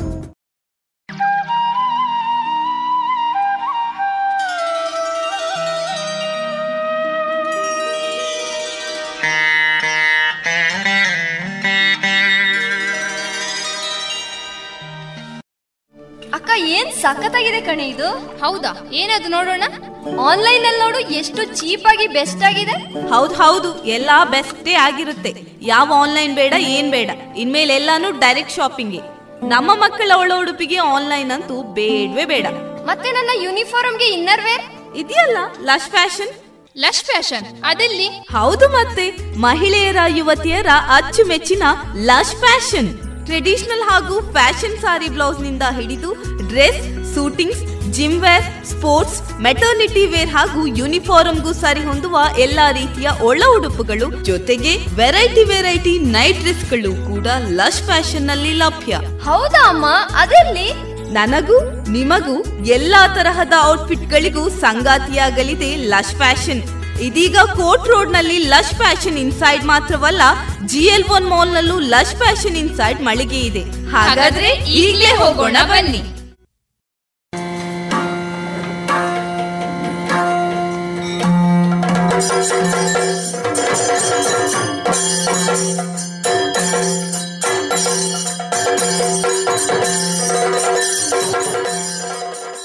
ಇನ್ನೇಕ ಶ್ರೀ ಆಂಜನೇಯ 55 ಸಂಭ್ರಮಕ್ಕೆ ಪೂರಕವಾಗಿ ನೂತನ ಪರಿಕಲ್ಪನೆ ಯಕ್ಷ ಬಾನುಲಿ ಕಾರ್ಯಕ್ರಮ ಯಕ್ಷ ದಾಂಪತ್ಯ. ಆರಾಧ್ಯ ಮೂರ್ತಿ ಮಹತೋಬಾರ ಪುತ್ತೂರು ಶ್ರೀ ಮಹಾಲಿಂಗೇಶ್ವರ ದೇವರನ್ನ ಮನಸಾರ ಧ್ಯಾನಿಸುತ್ತಾ ಬಳುವಾರು ಶಕ್ತಿ ಆಂಜನೇಯನಿಗೆ ಸಾಷ್ಟಾಂಗ ನಮನಗಳನ್ನು ಸಲ್ಲಿಸುವುದರೊಂದಿಗೆ ಶ್ರೀ ಆಂಜನೇಯ ಯಕ್ಷಗಾನ ಕಲಾಸಂಘ ಬಳುವಾರು ಪುತ್ತೂರು ಇದಕ್ಕೆ ಬರುವ ಡಿಸೆಂಬರಿಗೆ 55 ವರ್ಷದ ಆ ಒಂದು ಸಂಭ್ರಮವನ್ನು ಆಚರಿಸಬೇಕು ಎಂಬುದು ನಮ್ಮೆಲ್ಲರ ಉದ್ದೇಶ. ಅದಕ್ಕೆ ಪೂರಕವಾಗಿ ಹಲವು ಚಿಂತನೆಗಳನ್ನು ನಾವಿಟ್ಟುಕೊಂಡಿದ್ದೇವೆ. ಅದರಲ್ಲಿ ಪ್ರಥಮವಾದುದು ಯಕ್ಷ ಬಾನುಲಿ ಸರಣಿ ಕಾರ್ಯಕ್ರಮ ಎಂಬುದಾಗಿ. ಯಾಕೆಂದರೆ ನಮ್ಮಲ್ಲಿ ಶ್ರೀ ಆಂಜನೇಯ ಮಹಿಳಾ ಯಕ್ಷಗಾನ ಸಂಘ ಇದೆ, ಹಾಗೆಯೇ ನಮ್ಮದಾದಂಥ ಯಕ್ಷಗಾನ ಕಲಾ ಸಂಘ ಇದೆ. ಜಂಟಿ ಆಶ್ರಯದಲ್ಲಿ ಈ ಕಾರ್ಯಕ್ರಮವನ್ನು ನೆರವೇರಿಸುವುದು ನಮ್ಮ ಉದ್ದೇಶ. ಹಾಗಾಗಿ ಎಲ್ಲರನ್ನು ಬಳಸಿಕೊಳ್ಳಬೇಕು ಅಂತಾದರೆ ಯಕ್ಷ ದಾಂಪತ್ಯ ಎಂಬತಕ್ಕಂಥ ನೂತನ ಪರಿಕಲ್ಪನೆಯನ್ನು ನಾವು ಇಟ್ಟುಕೊಂಡಿದ್ದೇವೆ. ಇಲ್ಲದೆ ಎಲ್ಲರಿಗೂ ಎರಡೆರಡು ಜನರಾಗಿ ನಮ್ಮ ಎಲ್ಲ ಕಲಾವಿದರನ್ನು ಸಂಯೋಜನೆ ಮಾಡಲಿಕ್ಕೆ ಸಾಧ್ಯ ಎಂಬ ಮೇರೆಗೆ ಇಂಥ ಒಂದು ಏರ್ಪಾಡನ್ನು ಮಾಡಿದ್ದೇವೆ. ಹಾಗೆಯೇ ಪ್ರಥಮವಾಗಿ ಇಂದು ಈ ವಿವೇಕಾನಂದ ಮಹಾವಿದ್ಯಾಲಯದ ಅಂಗಸಂಸ್ಥೆಯಾದಂಥ ಪಾಂಚಜನ್ಯ ಬಾನುಲಿ ರೇಡಿಯೋ ಏನಿದೆಯೋ ಆ ಮೂಲಕವಾಗಿ ಕಾರ್ಯಕ್ರಮವನ್ನು ಕೊಡೋಣ ಎಂಬ ತೀರ್ಮಾನದಂತೆ ಪ್ರಥಮವಾಗಿ ನಾವಿಂದು ಸುಧನ್ವ ಮತ್ತು ಪ್ರಭಾವತಿ ಎಂಬತಕ್ಕಂಥ ಎರಡು ಸುಂದರ ಕಥಾನಕದ ಆ ಸಂವಾದವನ್ನು ಕೊಟ್ಟಿದ್ದೇವೆ. ಹಾಗೆ ಮುಂದಕ್ಕೂ ನಾವು ಈ ರೀತಿಯಾದಂಥ ದಾಂಪತ್ಯಗಳನ್ನೇ ಆಯ್ಕೆ ಮಾಡಿಕೊಂಡು ಎಲ್ಲ ತಹೃದಯ ಕಲಾವಿದರಿಗೆ ಅವಕಾಶ ಮಾಡಿಕೊಡುವುದೇ ನಮ್ಮ ಉದ್ದೇಶ. ಹಾಗಾಗಿ ಇದಕ್ಕೆ ಸ್ಪಂದಿಸಿದಂತಹ, ನಮಗೆ ಏರ್ಪಾಡು ಮಾಡಿಕೊಟ್ಟಂತಹ ಎಲ್ಲ ಪಾಂಚಜನ್ಯ ರೇಡಿಯೋದ ಸಂಬಂಧಪಟ್ಟ ಅಧಿಕಾರಿಗಳಿಗೆ ಹಾಗೂ ನಮ್ಮೊಳಗೆ ಸಹಕರಿಸಿದಂಥ ತೇಜಸ್ವಿನಿ ಮತ್ತು ಪ್ರಶಾಂತರಿಗೆ ನಾವು ಪ್ರೀತಿಪೂರ್ವಕವಾದ ಅಭಿನಂದನೆ ಸಲ್ಲಿಸುತ್ತಾ ಮುಂದೆ ನಮ್ಮದಾದಂಥ ಕಾರ್ಯಕ್ರಮ ನಡೀಲಿಕ್ಕಿದೆ ಎಂಬ ಸೂಚನೆಯನ್ನು ನೀಡ್ತಾ ಇದ್ದೇನೆ. ಎಲ್ಲರಿಗೂ ನಮಸ್ಕಾರ. ಈ ದಿನದ ಪ್ರಸಂಗ ಸುಧನ್ವ ಮತ್ತು ಪ್ರಭಾವತಿ. ಭಾಗವತರಾಗಿ ಶ್ರೀಯುತ ಆನಂದ ಸವಣೂರು, ಮದ್ದಳೆಯಲ್ಲಿ ಶ್ರೀ ಗುರುಮೂರ್ತಿ ಅಮ್ಮಣ್ಣಾಯ ಚಂಡೆ, ಶ್ರೀ ಶ್ರೀಪತಿ ಭಟ್ ಉಪ್ಪಿನಂಗಡಿ. ಪಾತ್ರವರ್ಗದಲ್ಲಿ ಸುಧನ್ವನಾಗಿ ಶ್ರೀಯುತ ಭಾಸ್ಕರ ಬಾರ್ಯ, ಪ್ರಭಾವತಿಯಾಗಿ ಶ್ರೀ ಭಾಸ್ಕರ ಶೆಟ್ಟಿ ಪುತ್ತೂರು. ಈ ಕಾರ್ಯಕ್ರಮದ ಸಂಯೋಜನೆ ಶ್ರೀ ಆಂಜನೇಯ ಯಕ್ಷಗಾನ ಕಲಾ ಸಂಘ ಬಳುವಾರು ಪುತ್ತೂರು. ಶರಣು ತಿರುವಗ್ರ ಶಾಲೆ ವಾಹಿನಿ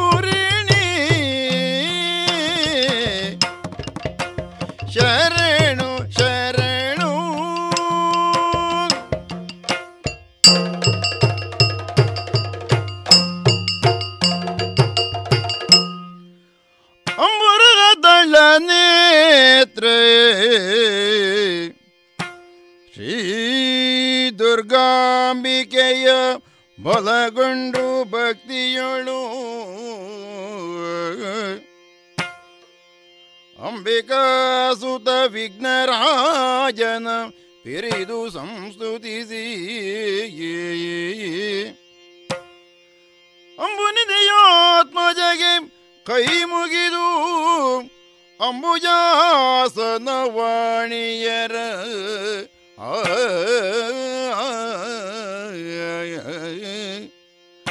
ಅಂಬುಜಾಸನ ವಾಣಿಯರ ಪಾದಾಂಬುಜಗೆ ಪಡ ಮಾಡುತ್ತ ವರ್ಣಿಪೆ ನೀ ಕಥಾಮೃತವ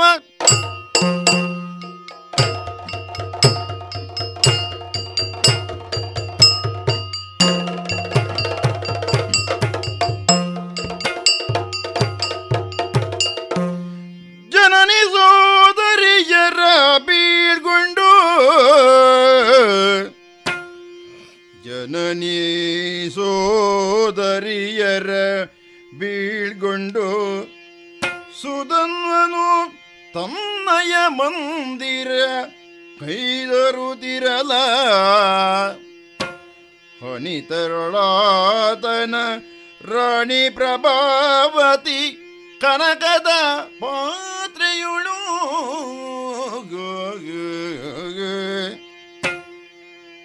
ಅನುಲೇಪನ ಕಸ್ತೂರಿ ವಿಳಂಗಳ ಮಿನುಗುವ ಸಂಪಿಗೆ ಪೂಗಳಿರಿಸಿಕೊಂಡು ಇನಿಯ ನಿದಿರಾಗುತ್ತ ಬಂದಳು ಓ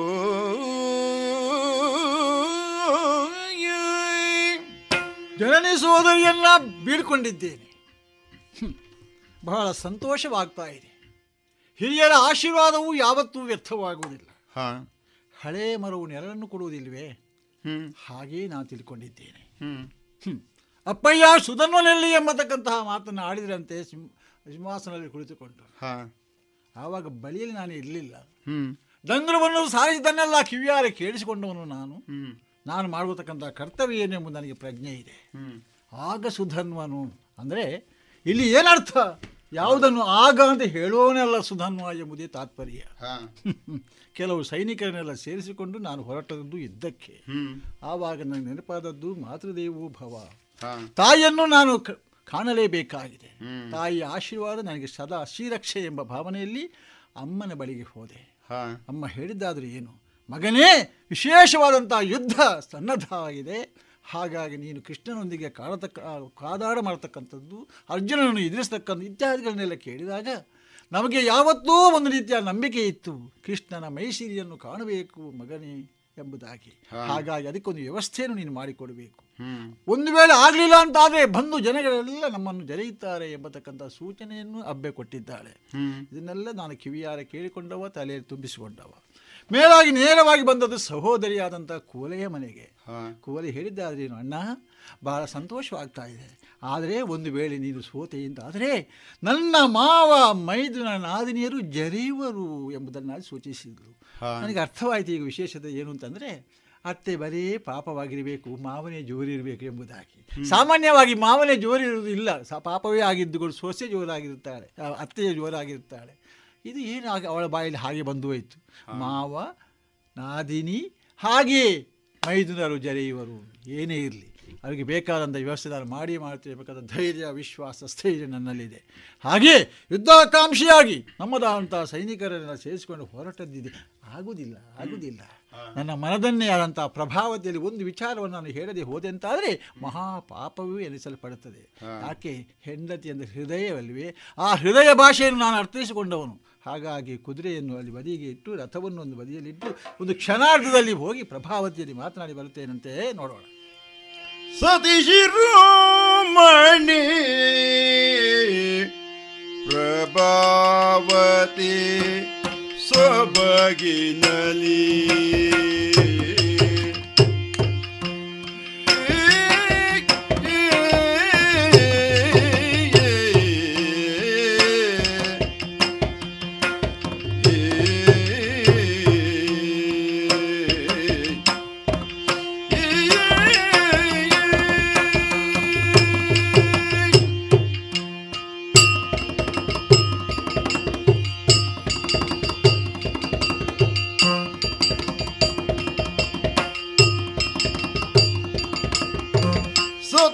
ಶಿರೋಮಣಿ ಪ್ರಭಾವತಿ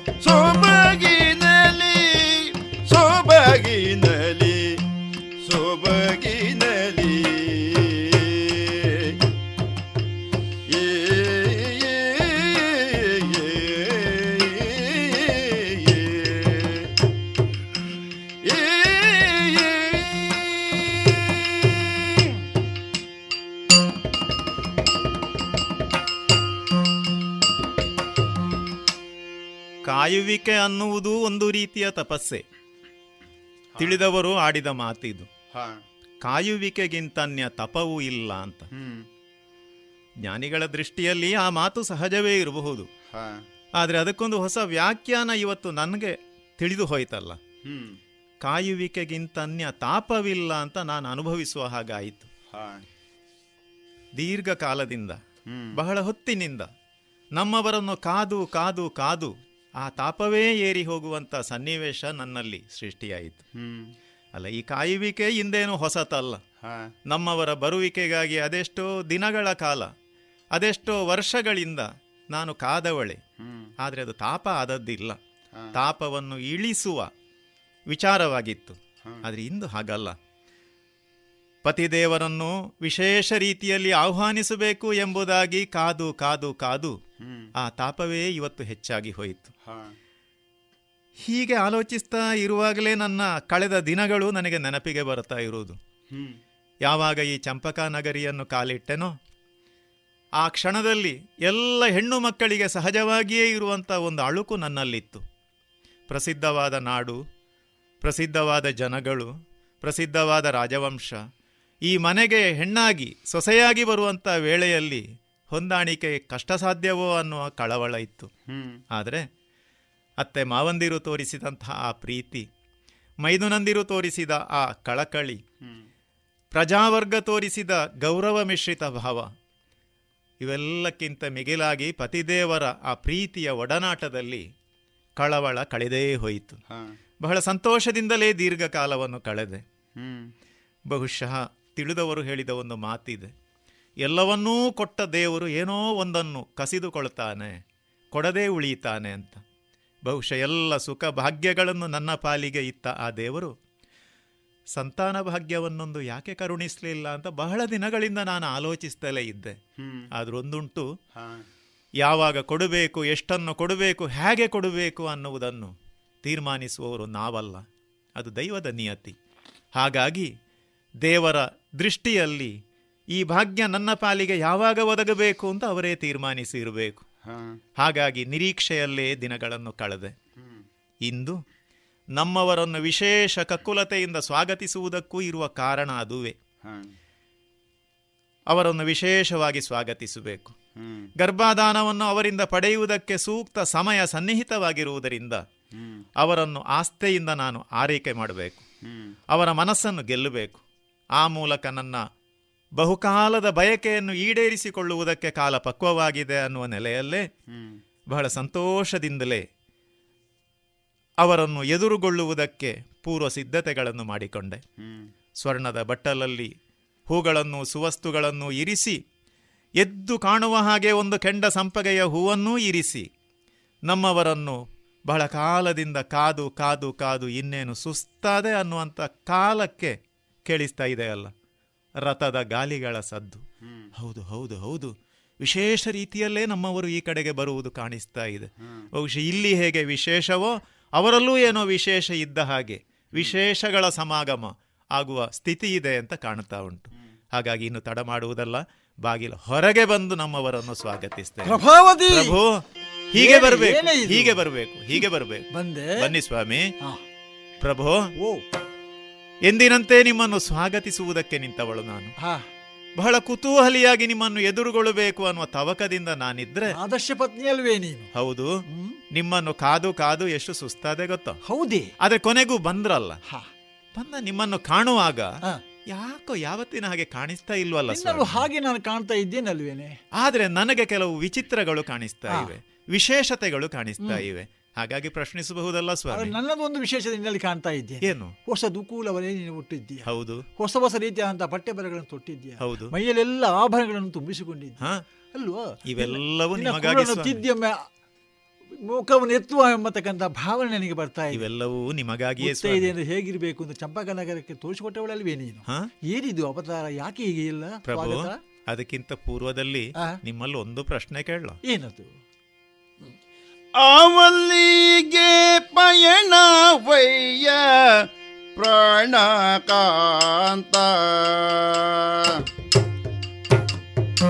ಆ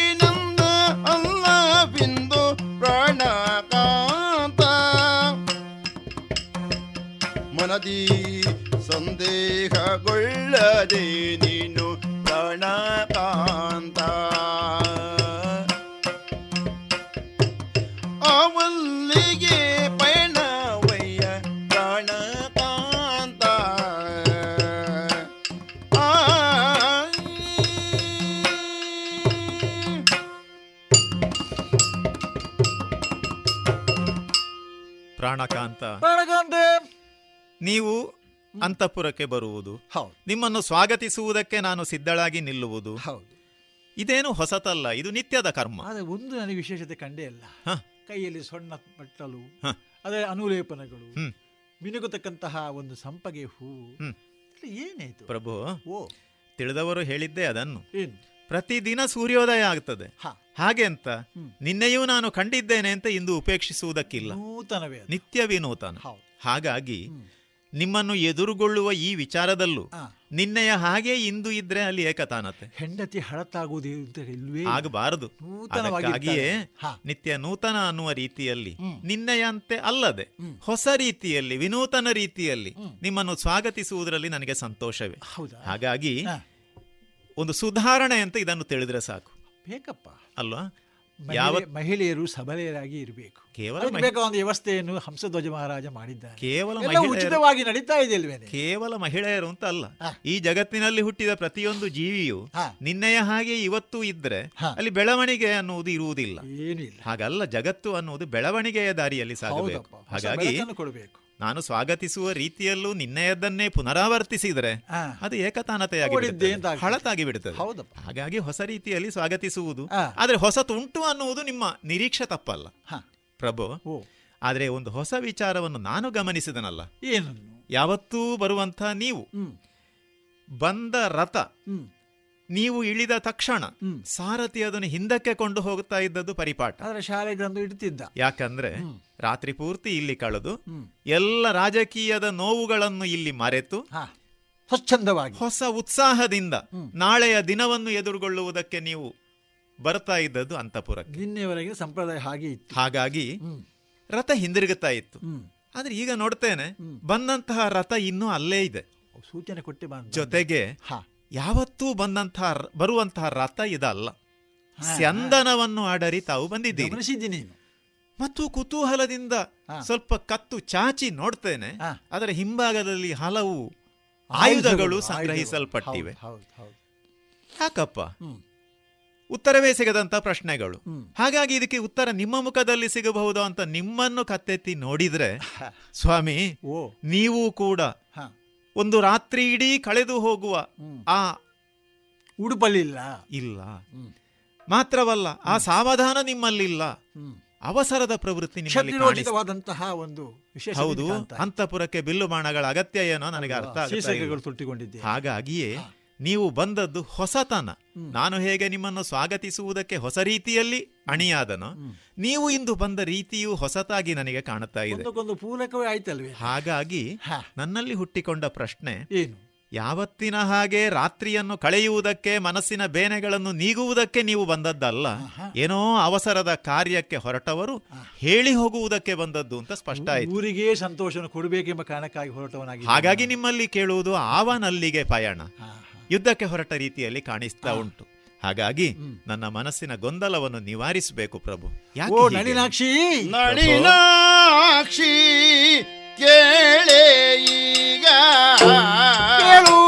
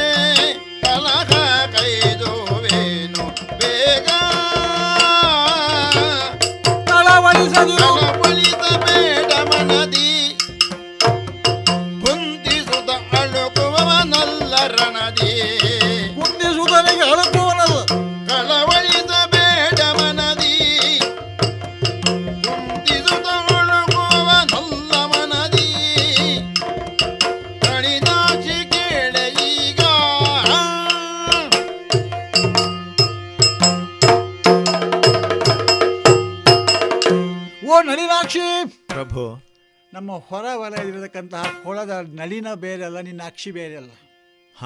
ಈ ಮೊದಲೇ ನಾನು ಈ ಬಗ್ಗೆ ವಿವರಿಸಿದ್ದೇನೆ.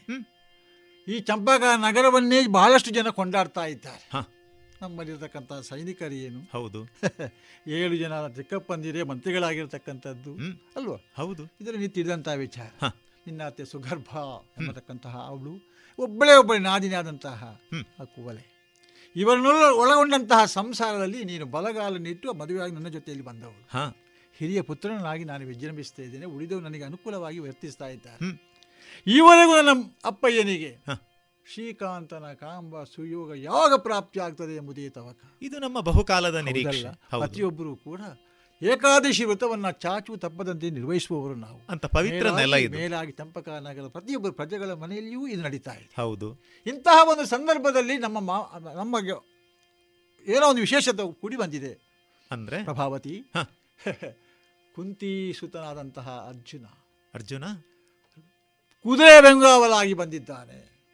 ಅಂದರೆ ಹಸ್ತಿನಾವತಿಯಲ್ಲಿ ಈವಾಗ ವರ್ತಮಾನ ಕಾಲದಲ್ಲಿ ಧರ್ಮರಾಯ ಆಡಳಿತ ಮಾಡ್ತಾ ಇದ್ದಾನೆ. ಹೌದು. ಅವನು ಪೂಜಿಸಿದಂತಹ ಅಶ್ವಮೇಧದ ಯಾಗದ ಕುದುರೆ ಬರ್ತಾ ಬರ್ತಾ ಚಂಪಕ ನಗರಕ್ಕೆ ಪ್ರವೇಶವನ್ನು ಕೊಟ್ಟಿದೆ ಪ್ರಭಾವತಿ. ಓಹೋ. ಕೊಟ್ಟದು ಮಾತ್ರವಲ್ಲ, ನಮ್ಮದವರೆಲ್ಲ ಸೇರಿಕೊಂಡು ಆ ಕುದುರೆಯನ್ನು ಕಟ್ಟಿ ಹಾಕಿದ್ದಾರೆ.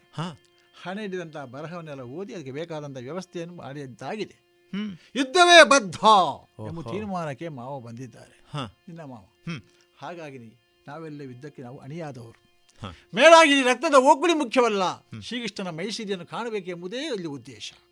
ಯಾಕೆ ಶ್ರೀಕಾಂತನ ಕಣ್ತುಂಬ ನೋಡಬೇಕು, ಪ್ರಜಾಜನರಿಗೆ ಅದನ್ನು ಅನುಕೂಲವನ್ನು ಕಲ್ಪಿಸಿಕೊಡಬೇಕು ಅಂತ ನನ್ನ ಅಪ್ಪಯ್ಯನಾದಂಥ ನಿನ್ನ ಮಾವನಾದ ಅಂತಸ್ತಜನ ಅಭಿಪ್ರಾಯ. ಅದಕ್ಕೆ ಅನುಗುಣವಾಗಿಯೇ ನಾನು ಹಿರಿಯ ಮಗನಾಗಿದ್ದುಕೊಂಡು ಅನೇಕ ಸೈನಿಕರನ್ನು ಸೇರಿಕೊಂಡು ಯುದ್ಧಕ್ಕೆ ಹೊರಟವನ್ನಾಗಿದ್ದೇನೆ. ಆ ಕುಂತಿ ಸುತನನ್ನು ಈ ಸಂದರ್ಭದಲ್ಲಿ ಬಿಡುವವನಲ್ಲ ನಾನು. ಕಾಂತ ಕಾಂತ ಕೇಳೆನ್ನ ಸೊಲ್ಲ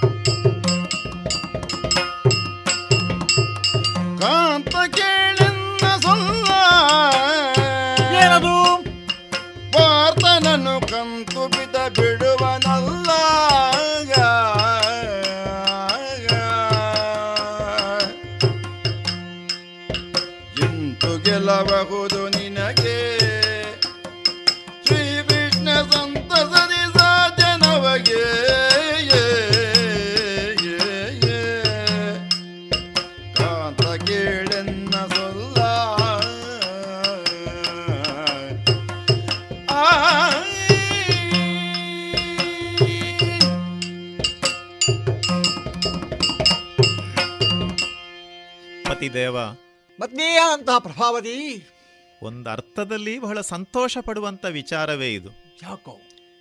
ಯಾಕಂದ್ರೆ ಸದ್ಯ ದಕ್ಷಿಣಾಪಥದಲ್ಲಿ ಎಲ್ಲ ನಾಡಿನ ಪ್ರಜೆಗಳು ಸಮಸ್ತ ನಾಡು ಬೆರಗಿನಿಂದ ನೋಡ್ತಾ ಇರುವುದು ಚಂಪಕಾನಗರಿಯ ಕಡೆಗೆ. ಅಂಥ ಪ್ರಭುತ್ವ ಇರುವಂತದ್ದು ಈ ಚಂಪಕಾನಗರಿ. ಅಲ್ಲಿನ ಸೊಸೆ ನಾನು ಅನ್ನುವುದು ನನಗೆ ಹೆಮ್ಮೆಯ ವಿಚಾರವೂ ಹೌದಲ್ಲ ಪ್ರಭು. ಇದುವರೆಗೆ ಇಲ್ಲಿ ಯುದ್ಧ ನಡೆದದ್ದು ಇತಿಹಾಸ ಇಲ್ಲ, ಹಾಗೆಂದು ಅವಶ್ಯಕತೆ ಬರಲಿಲ್ಲ, ಅಗತ್ಯ ಬರಲಿಲ್ಲ. ಅಂದ್ರೆ ನಮ್ಮ ಪ್ರಭುತ್ವವನ್ನು ಎಲ್ಲರೂ ಒಪ್ಪಿಕೊಂಡಿದ್ದಾರೆ. ಇಲ್ಲಿನ ಈ ನಾಡಿನ ಸಾಮರ್ಥ್ಯ ಏನು ಅನ್ನುವುದನ್ನು ಇಡೀ ದಕ್ಷಿಣಾಪಥವೇ ತಿಳಿದಿದೆ ಅನ್ನುವಾಗ ಯುದ್ಧ ಹೇರುವಂತ ಧೈರ್ಯವನ್ನು ಯಾರೂ ಮಾಡಿದವರಿಲ್ಲ.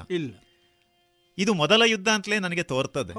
ಆ ಮೊದಲ ಯುದ್ಧವೇ ಒಂದು ಧರ್ಮಯುದ್ಧವಾಗ್ತದೆ ಅಂತ ಆದ್ರೆ ಅದಕ್ಕೂ ನಾವು ಸಂತೋಷ ಪಡುವವರೇ. ಧರ್ಮಯುದ್ಧವೇ ಇದು. ಆದ್ರೆ ತಾವು ಹೇಳ್ತೀರಿ ಹಸ್ತಿನಾವತಿಯಿಂದ ಧರ್ಮರಾಯನಿಂದ ಪೂಜಿಸಲ್ಪಟ್ಟಂತಹ ಕುದುರೆ ನಮ್ಮ ನಾಡಿಗೆ ಬಂದಿದೆ, ಪ್ರವೇಶ ಕೊಟ್ಟಿದೆ. ಹಾಗಿದ್ರೆ ನಮ್ಮದು ಪುಣ್ಯನೆಲ ಅನ್ನುವುದು ಸ್ಪಷ್ಟವೇ, ಹೌದಲ್ಲ? ಆದ್ರೆ ಹಣೆಯಲ್ಲಿ ಬರದಂತಹ ಫಲಕದ ಒಕ್ಕಣಿಕೆಯ ಪ್ರಕಾರ ಬಳುಕುಳ್ಳವರು ಕಟ್ಟಲ್ಪಟ್ಟಿದೆ. ಮಾತ್ರವಲ್ಲ, ಹೋರಾಟಕ್ಕೆ ನಾವು ಸಿದ್ಧರಾಗಿದ್ದೇವೆ. ತಾವೇನೋ ಸರಳವಾಗಿ ಹೇಳಿದ್ರಿ, ಕುದುರೆಯನ್ನು ಕಟ್ಟಿದ್ದೇವೆ, ಹಾಗಾಗಿ ಅರ್ಜುನನ ಜೊತೆ ಹೋರಾಡುವುದಕ್ಕೆ ಮುಂದಾಗಿದ್ದೇನೆ ಅಂತ. ಪ್ರಭು, ಕಾರ್ಯವೇನೋ ಅನಿವಾರ್ಯ ಇರಬಹುದು, ಮಾತ್ರವಲ್ಲ ನಮ್ಮ ಉದ್ದೇಶವೂ ಸಾಧುವಾದದ್ದೇ ಇರಬಹುದು. ಆದ್ರೆ ಕಾರ್ಯಸಾಧನೆಗೆ ನಾವು ಹೊರಡುವಾಗ ಪೂರ್ವಾಪರಗಳನ್ನು ಸ್ವಲ್ಪ ತರ್ಕಿಸಬೇಕೋ ಬೇಡವೋ? ಏನು ನಾವು ತಿಳಿದ ಹಾಗೆ, ನಾವೇನು ಸಣ್ಣ ಮಕ್ಕಳು ತಿಳಿದ ಹಾಗೆ ಇಲ್ಲ, ಪಾಂಡವರು ಅಂದ್ರೆ ಕೃಷ್ಣನಿಂದ ರಕ್ಷಿಸಲ್ಪಡುವವರು ಅನ್ನುವುದು ಸ್ಪಷ್ಟ, ರಕ್ಷಾ ಕವಚ ಇದೆ ಅಂತ. ಹಾಗಾಗಿಯೇ ಪಾರ್ಥನನ್ನು ಕಂತುಪಿತ ಬಿಡುವುದಕ್ಕುಂಟ, ಮಮ ಪ್ರಾಣ ಹಿ ಪಾಂಡವ ಅಂತ ಉದ್ಘೋಷಿಸಿ ಮಹಾಭಾರತ ಯುದ್ಧದಲ್ಲೇ ಅದನ್ನು ಸಾಧಿಸಿ ತೋರಿಸಿದ್ದಾನೆ. ಹೌದು, ಮೂರು ಲೋಕದ ಗಂಡ ಎಂಬುದಾಗಿ ಅರ್ಜುನ ಕೀರ್ತಿಯನ್ನು ಪಡೆದದ್ರ ಹಿಂದೆ ಕೃಷ್ಣನ ಒಲವು, ಕೃಷ್ಣನ ಕರುಣೆ ಪೂರಕವಾಗಿತ್ತು ಅನ್ನುವುದು ಸತ್ಯ ತಾನೆ. ಕೃಷ್ಣ ಅನುಗ್ರಹವೇ ಅವರಿಗಿದ್ದದ್ದು, ಹಾಗಾಗಿಯೇ ಆ ಎತ್ತರಕ್ಕೆ ಅವರು ಏರುವುದಕ್ಕೆ ಸಾಧ್ಯವಾಯಿತು. ಮತ್ತೊಂದು, ಪಾಂಡವರನ್ನು ಪಂಚ ಪ್ರಾಣಗಳ ಹಾಗೆ ಸಲಹುವವ ಕೃಷ್ಣ ಅನ್ನುವುದು ಜಗಜ್ಜಾಹೀರಾಗಿ ಹೋದ ವಿಚಾರ, ಅವನ ಉಸಿರೇ ಅದು. ಈಗ ಈ ಹೊತ್ತು ಪಾಂಡವರ ರಕ್ಷಕನಾಗಿ ಕೃಷ್ಣನಿರುತ್ತ, ಕೃಷ್ಣ ನಮ್ಮ ಆರಾಧ್ಯ ದೈವವೂ ಆಗಿರುತ್ತ. ಅರ್ಜುನನ ವಿರುದ್ಧವೇ ನಾವು ಹೋರಾಟಕ್ಕೆ ಮುಂದಾಗ್ತೇವೆ ಅಂದ್ರೆ ಒಂದು ಅರ್ಥದಲ್ಲಿ ನಾವು ನಂಬಿದ ದೈವವನ್ನೇ ವಿರೋಧಿಸಿ ನಾವು ಮುಂದುವರೆದ ಹಾಗಾಗುವುದಿಲ್ವೇ ಪ್ರಭು? ಹಾಗಾಗಿ ನನ್ನ ಮನಸ್ಸಿನಲ್ಲಿ ಕಳವಳ. ತಾವೇನೋ ಭರವಸೆಯಿಂದ ಹೇಳ್ತೀರಿ, ಧೈರ್ಯವಾಗಿ ಹೇಳ್ತೀರಿ, ಕಳವಳಿಸಬೇಡ ಮನದಿ. ಆದರೆ ಈ ಸೂಕ್ಷ್ಮ ವಿಚಾರವನ್ನು ಗಮನಿಸುವಾಗ ಕಳವಳ ಹುಟ್ಟದೆ ಇದ್ದೀತೋ ಸ್ವಾಮಿ?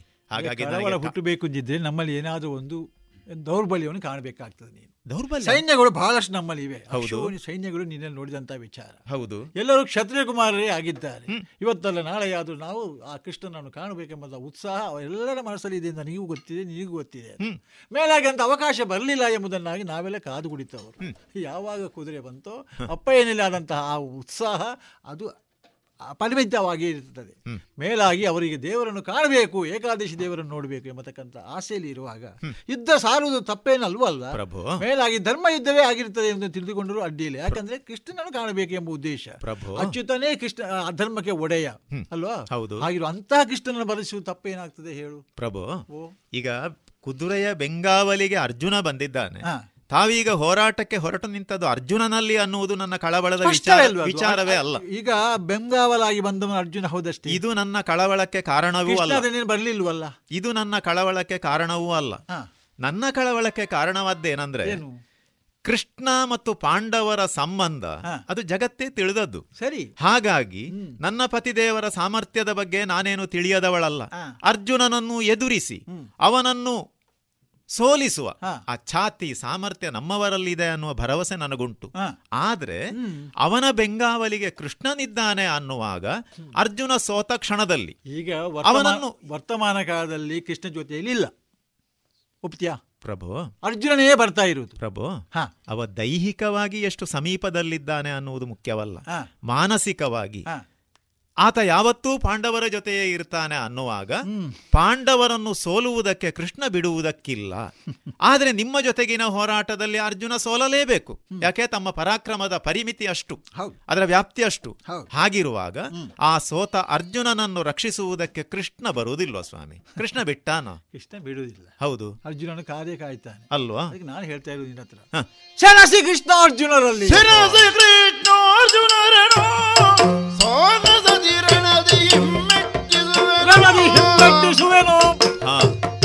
ವನಿತೆದನುದಿರಬಲ್ಲಿದು ರವಿ ಶಚಿಯ ಉಳ್ಳ ಕೀರ್ತಿ ಬರುವುದು.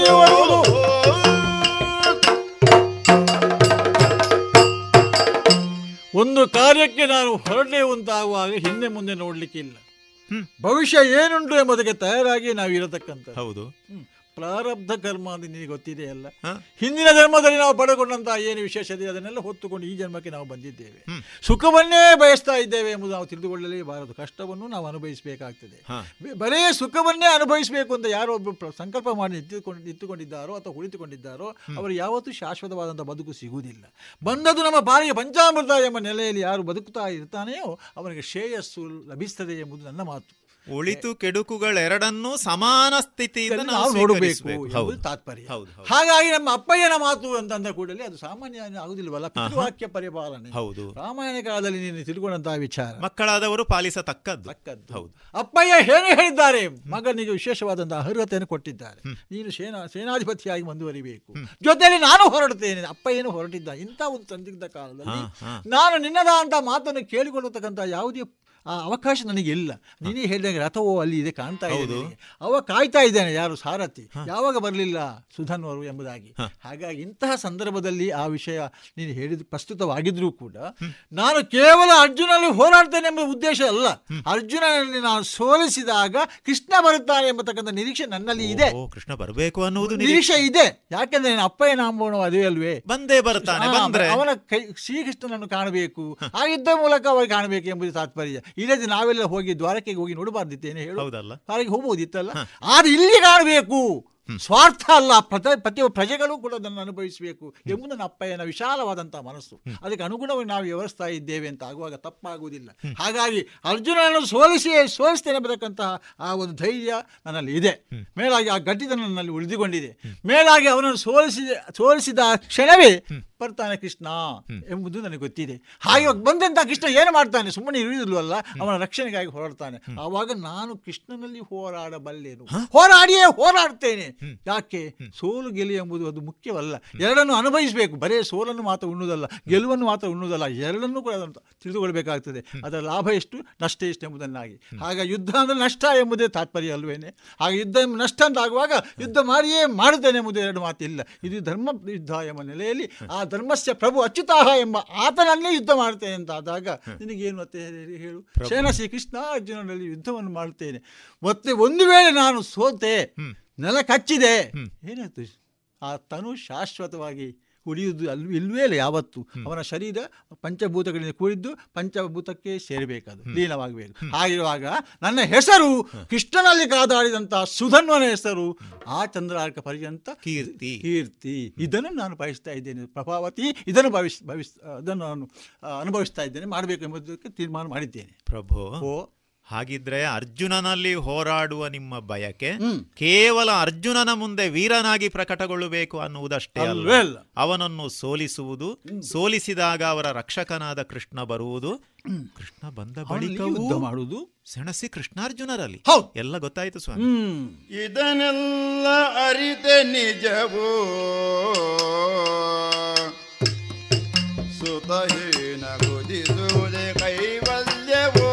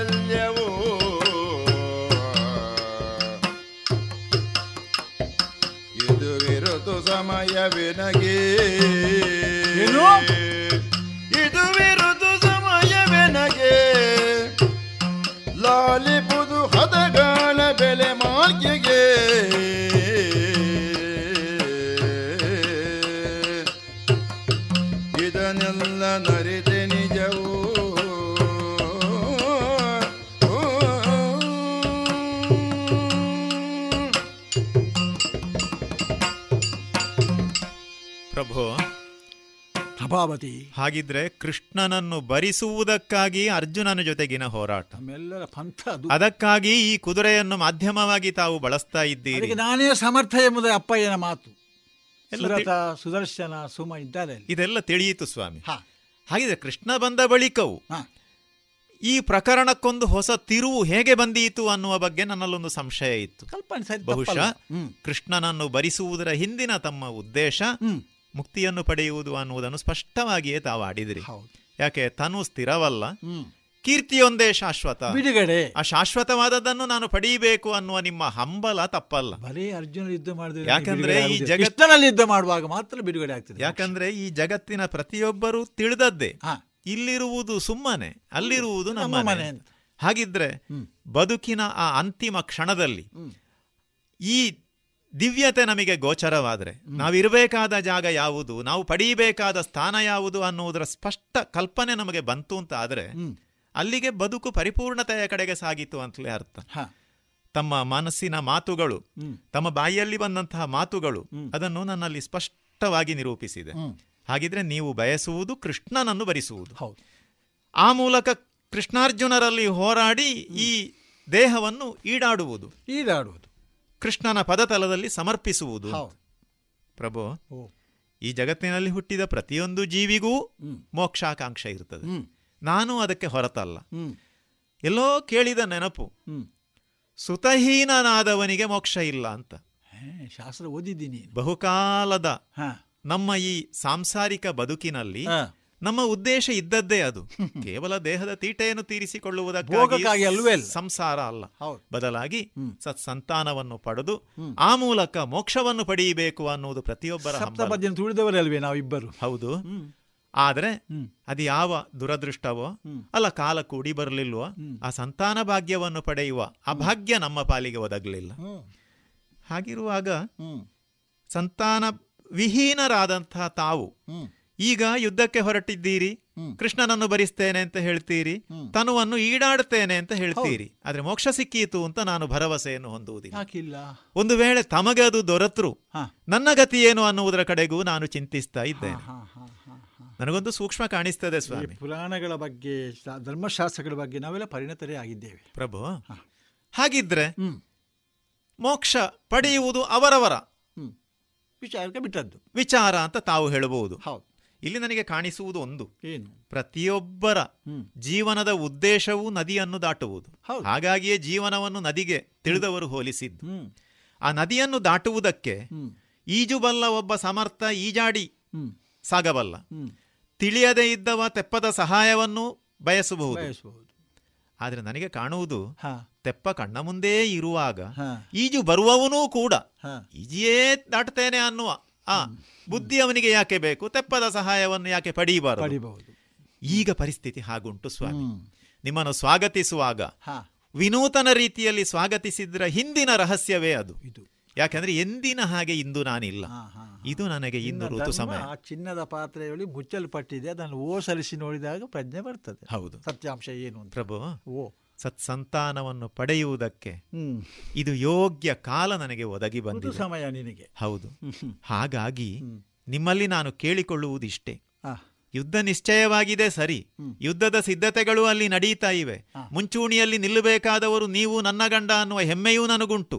ಆದರೆ ಈ ರಾತ್ರಿಯನ್ನು ಇಲ್ಲಿ ಕಳೆದು ನನಗೆ ಸಂತಾನ ಭಾಗ್ಯವನ್ನು, ಗರ್ಭದಾನವನ್ನು ಮಾಡಿ ಆ ಬಳಿಕ ನಿಮ್ಮ ಕರ್ತವ್ಯದ ಕಡೆಗೆ ನೀವು ಸಾಗಿದ್ರೆ ಎಲ್ಲೂ ಲೋಪ ಉಂಟಾದ ಹಾಗೆ ಆಗುವುದಿಲ್ಲ. ಹಾಗಾಗಿ ಇಂದು ರಾತ್ರಿಯನ್ನು ಈ ಅಂತಃಪುರದಲ್ಲಿ ಕಳೀಬೇಕು ಅಂತ ಕಳಕಳಿಯ ಆಗುವುದಿಲ್ಲ ಪ್ರಭಾವತಿ. ಇನ್ನೊಡನೆ ದಿನ ಕಳೆಯಲು ಇನ್ನು ತನಗೆ ಹೋದು ಕೇಳು.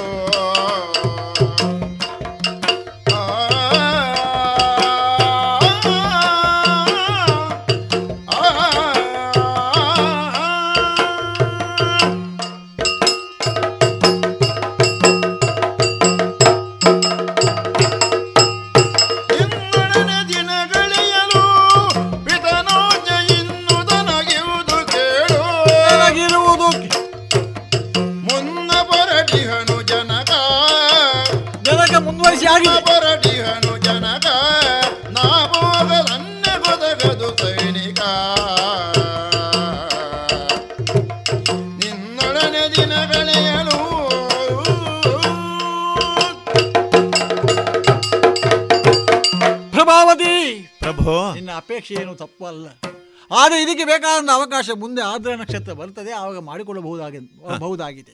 ಈಗ ನನ್ನ ಉದ್ದೇಶ ಏನು? ಅಪ್ಪಯ್ಯ ಈಗಾಗಲೇ ಹೊರಟಾಗಿದೆ, ಯುದ್ಧಕ್ಕೆ ಸನ್ನದ್ಧರಾಗಿ ಮುಂದುವರಿಸಿದ್ದಾಗಿದೆ. ನಾನು ನಿನ್ನೊಂದಿಗೆ ದಿನವನ್ನು ಕಳೆದೆ ಅಂತ ಆದರೆ ಬಹುದೊಡ್ಡ ಅಪರಾಧಕ್ಕೆ ನಾನು ಬಲಿಯಾಗ್ತೇನೆ.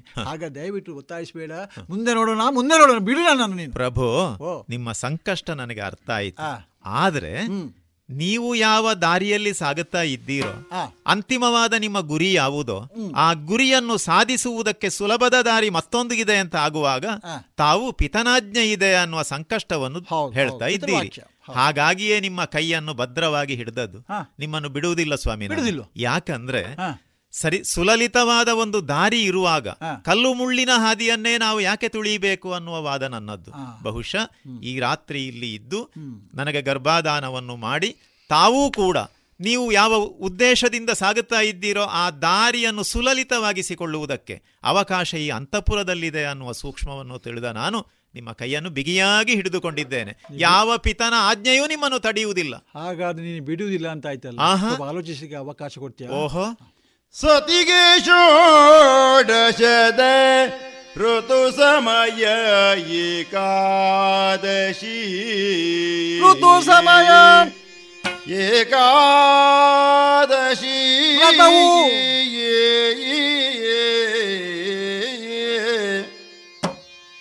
ಋತಮಲಂಜ ಶ್ರಾದ್ಧ ಅಲಂಜ ಶ್ರಾದ್ಧ ಮಿನಿತೊಂದು ದಿನಮೇ ಸೇರಿಕೊಂಡಾಗ ಏನು ಮಾಡುವುದು? ಸಂಗತ ಮಾದೊಡೆಂತೋ ಕರ್ತವ್ಯ ಮನೆ ಪೈತೃಕದ ಶೇಷಾನ ಮಾಗ್ರಣಿಸೇ ಕೃತಭೋಜನಮಪ್ಪುದು ಕೃತಭೋಜ ಮಾದಬುದು. ಇರುಳು ಕಳೆದ ಮೇಲೆ ವನಿತೆಯ ಒಡಗೂಡಬಹುದು. ಇದು ಧರ್ಮಶಾಸ್ತ್ರ. ಅದರಿಂದ ಧರ್ಮ ಪದ್ಧತಿಯ ಈಕ್ಷಿಸಲೆವಳ ನಿಂದು ಮೀರುವುದು ಸರಿಯಲ್ಲ, ಮತವಲ್ಲ ಎಂದು ತಿಳಿದನು. ಸತಿಗೆ ಷೋಡಶದ ಸಮೃತ ಸಮಯ ಏಕಾದಶಿ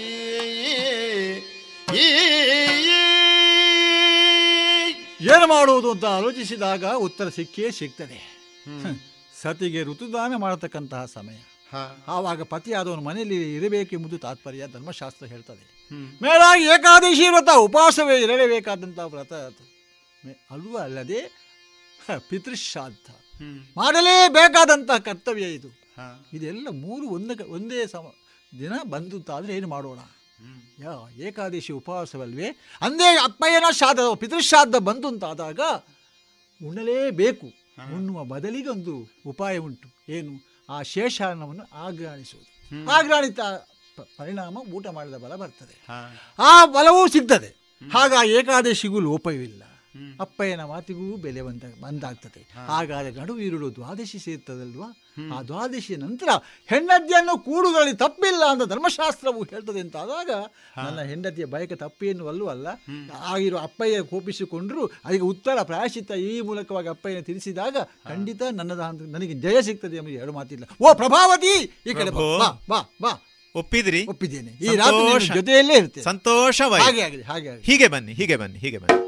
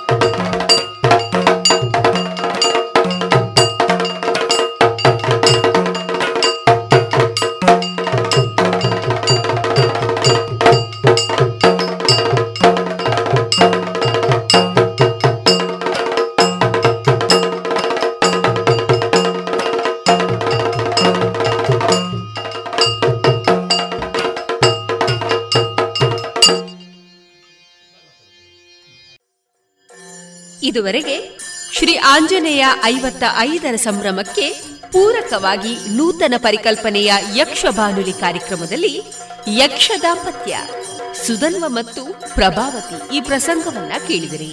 ಇನ್ನು ಮುಂದಿನ ಭಾನುವಾರದ ಸಂಚಿಕೆಯಲ್ಲಿ ಯಕ್ಷ ದಾಂಪತ್ಯದ ಹೊಸ ಪ್ರಸಂಗದೊಂದಿಗೆ ಮತ್ತೆ ಭೇಟಿಯಾಗೋಣ.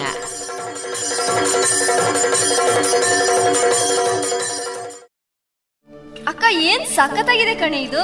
ಹೌದಾ? ಏನದು ನೋಡೋಣ. ಆನ್ಲೈನ್ ಅಲ್ಲಿ ನೋಡು, ಎಷ್ಟು ಚೀಪ್ ಆಗಿ ಬೆಸ್ಟ್ ಆಗಿದೆ.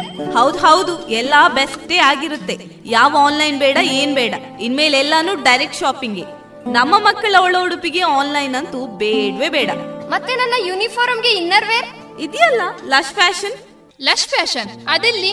ಹೌದು, ಮತ್ತೆ ಮಹಿಳೆಯರ ಯುವತಿಯರ ಅಚ್ಚುಮೆಚ್ಚಿನ ಲಶ್ ಫ್ಯಾಷನ್ ಟ್ರೆಡಿಷನಲ್ ಹಾಗೂ ಫ್ಯಾಷನ್ ಸಾರಿ ಬ್ಲೌಸ್ ನಿಂದ ಹಿಡಿದು dress, suitings, gym wear, sports, maternity wear ಹಾಗೂ ಯೂನಿಫಾರಂಗೂ ಸಾರಿ ಹೊಂದುವ ಎಲ್ಲಾ ರೀತಿಯ ಒಳ ಉಡುಪುಗಳು ಜೊತೆಗೆ ವೆರೈಟಿ ವೆರೈಟಿ ನೈಟ್ ಡ್ರೆಸ್ ಗಳು ಕೂಡ ಲಶ್ ಫ್ಯಾಷನ್ ನಲ್ಲಿ ಲಭ್ಯ.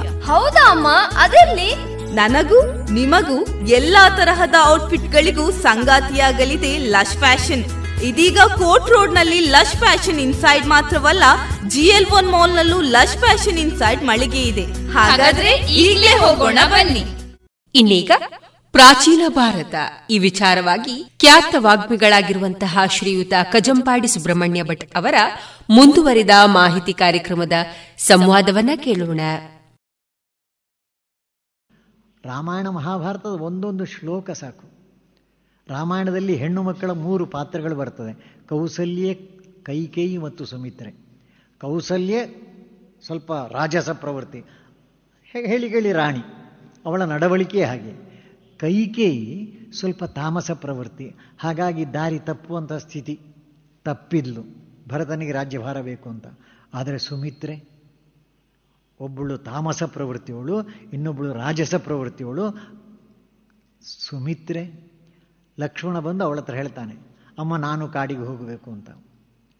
ಆಗ ಸುಮಿತ್ರೆ ಹೇಳೋ ಮಾತು ಅದ್ಭುತ. ಇದೆಲ್ಲ ನಮ್ಮ ಮಕ್ಕಳಿಗೆ ಕಂಠಪಾಠ ಬರಬೇಕು. ಸುಮಿತ್ರೆ ಹೇಳ್ತಾಳೆ, ಹೋಗೋದು ನಿಶ್ಚಯ ಆಯ್ತೇನಪ್ಪ? ನಿಶ್ಚಯ ಆಯಿತು. ಹಾಗಾದರೆ ಒಂದು ತಿಳ್ಕ, ಏನದು? ರಾಮಂ ದಶರಥಂ ವಿಧಿ.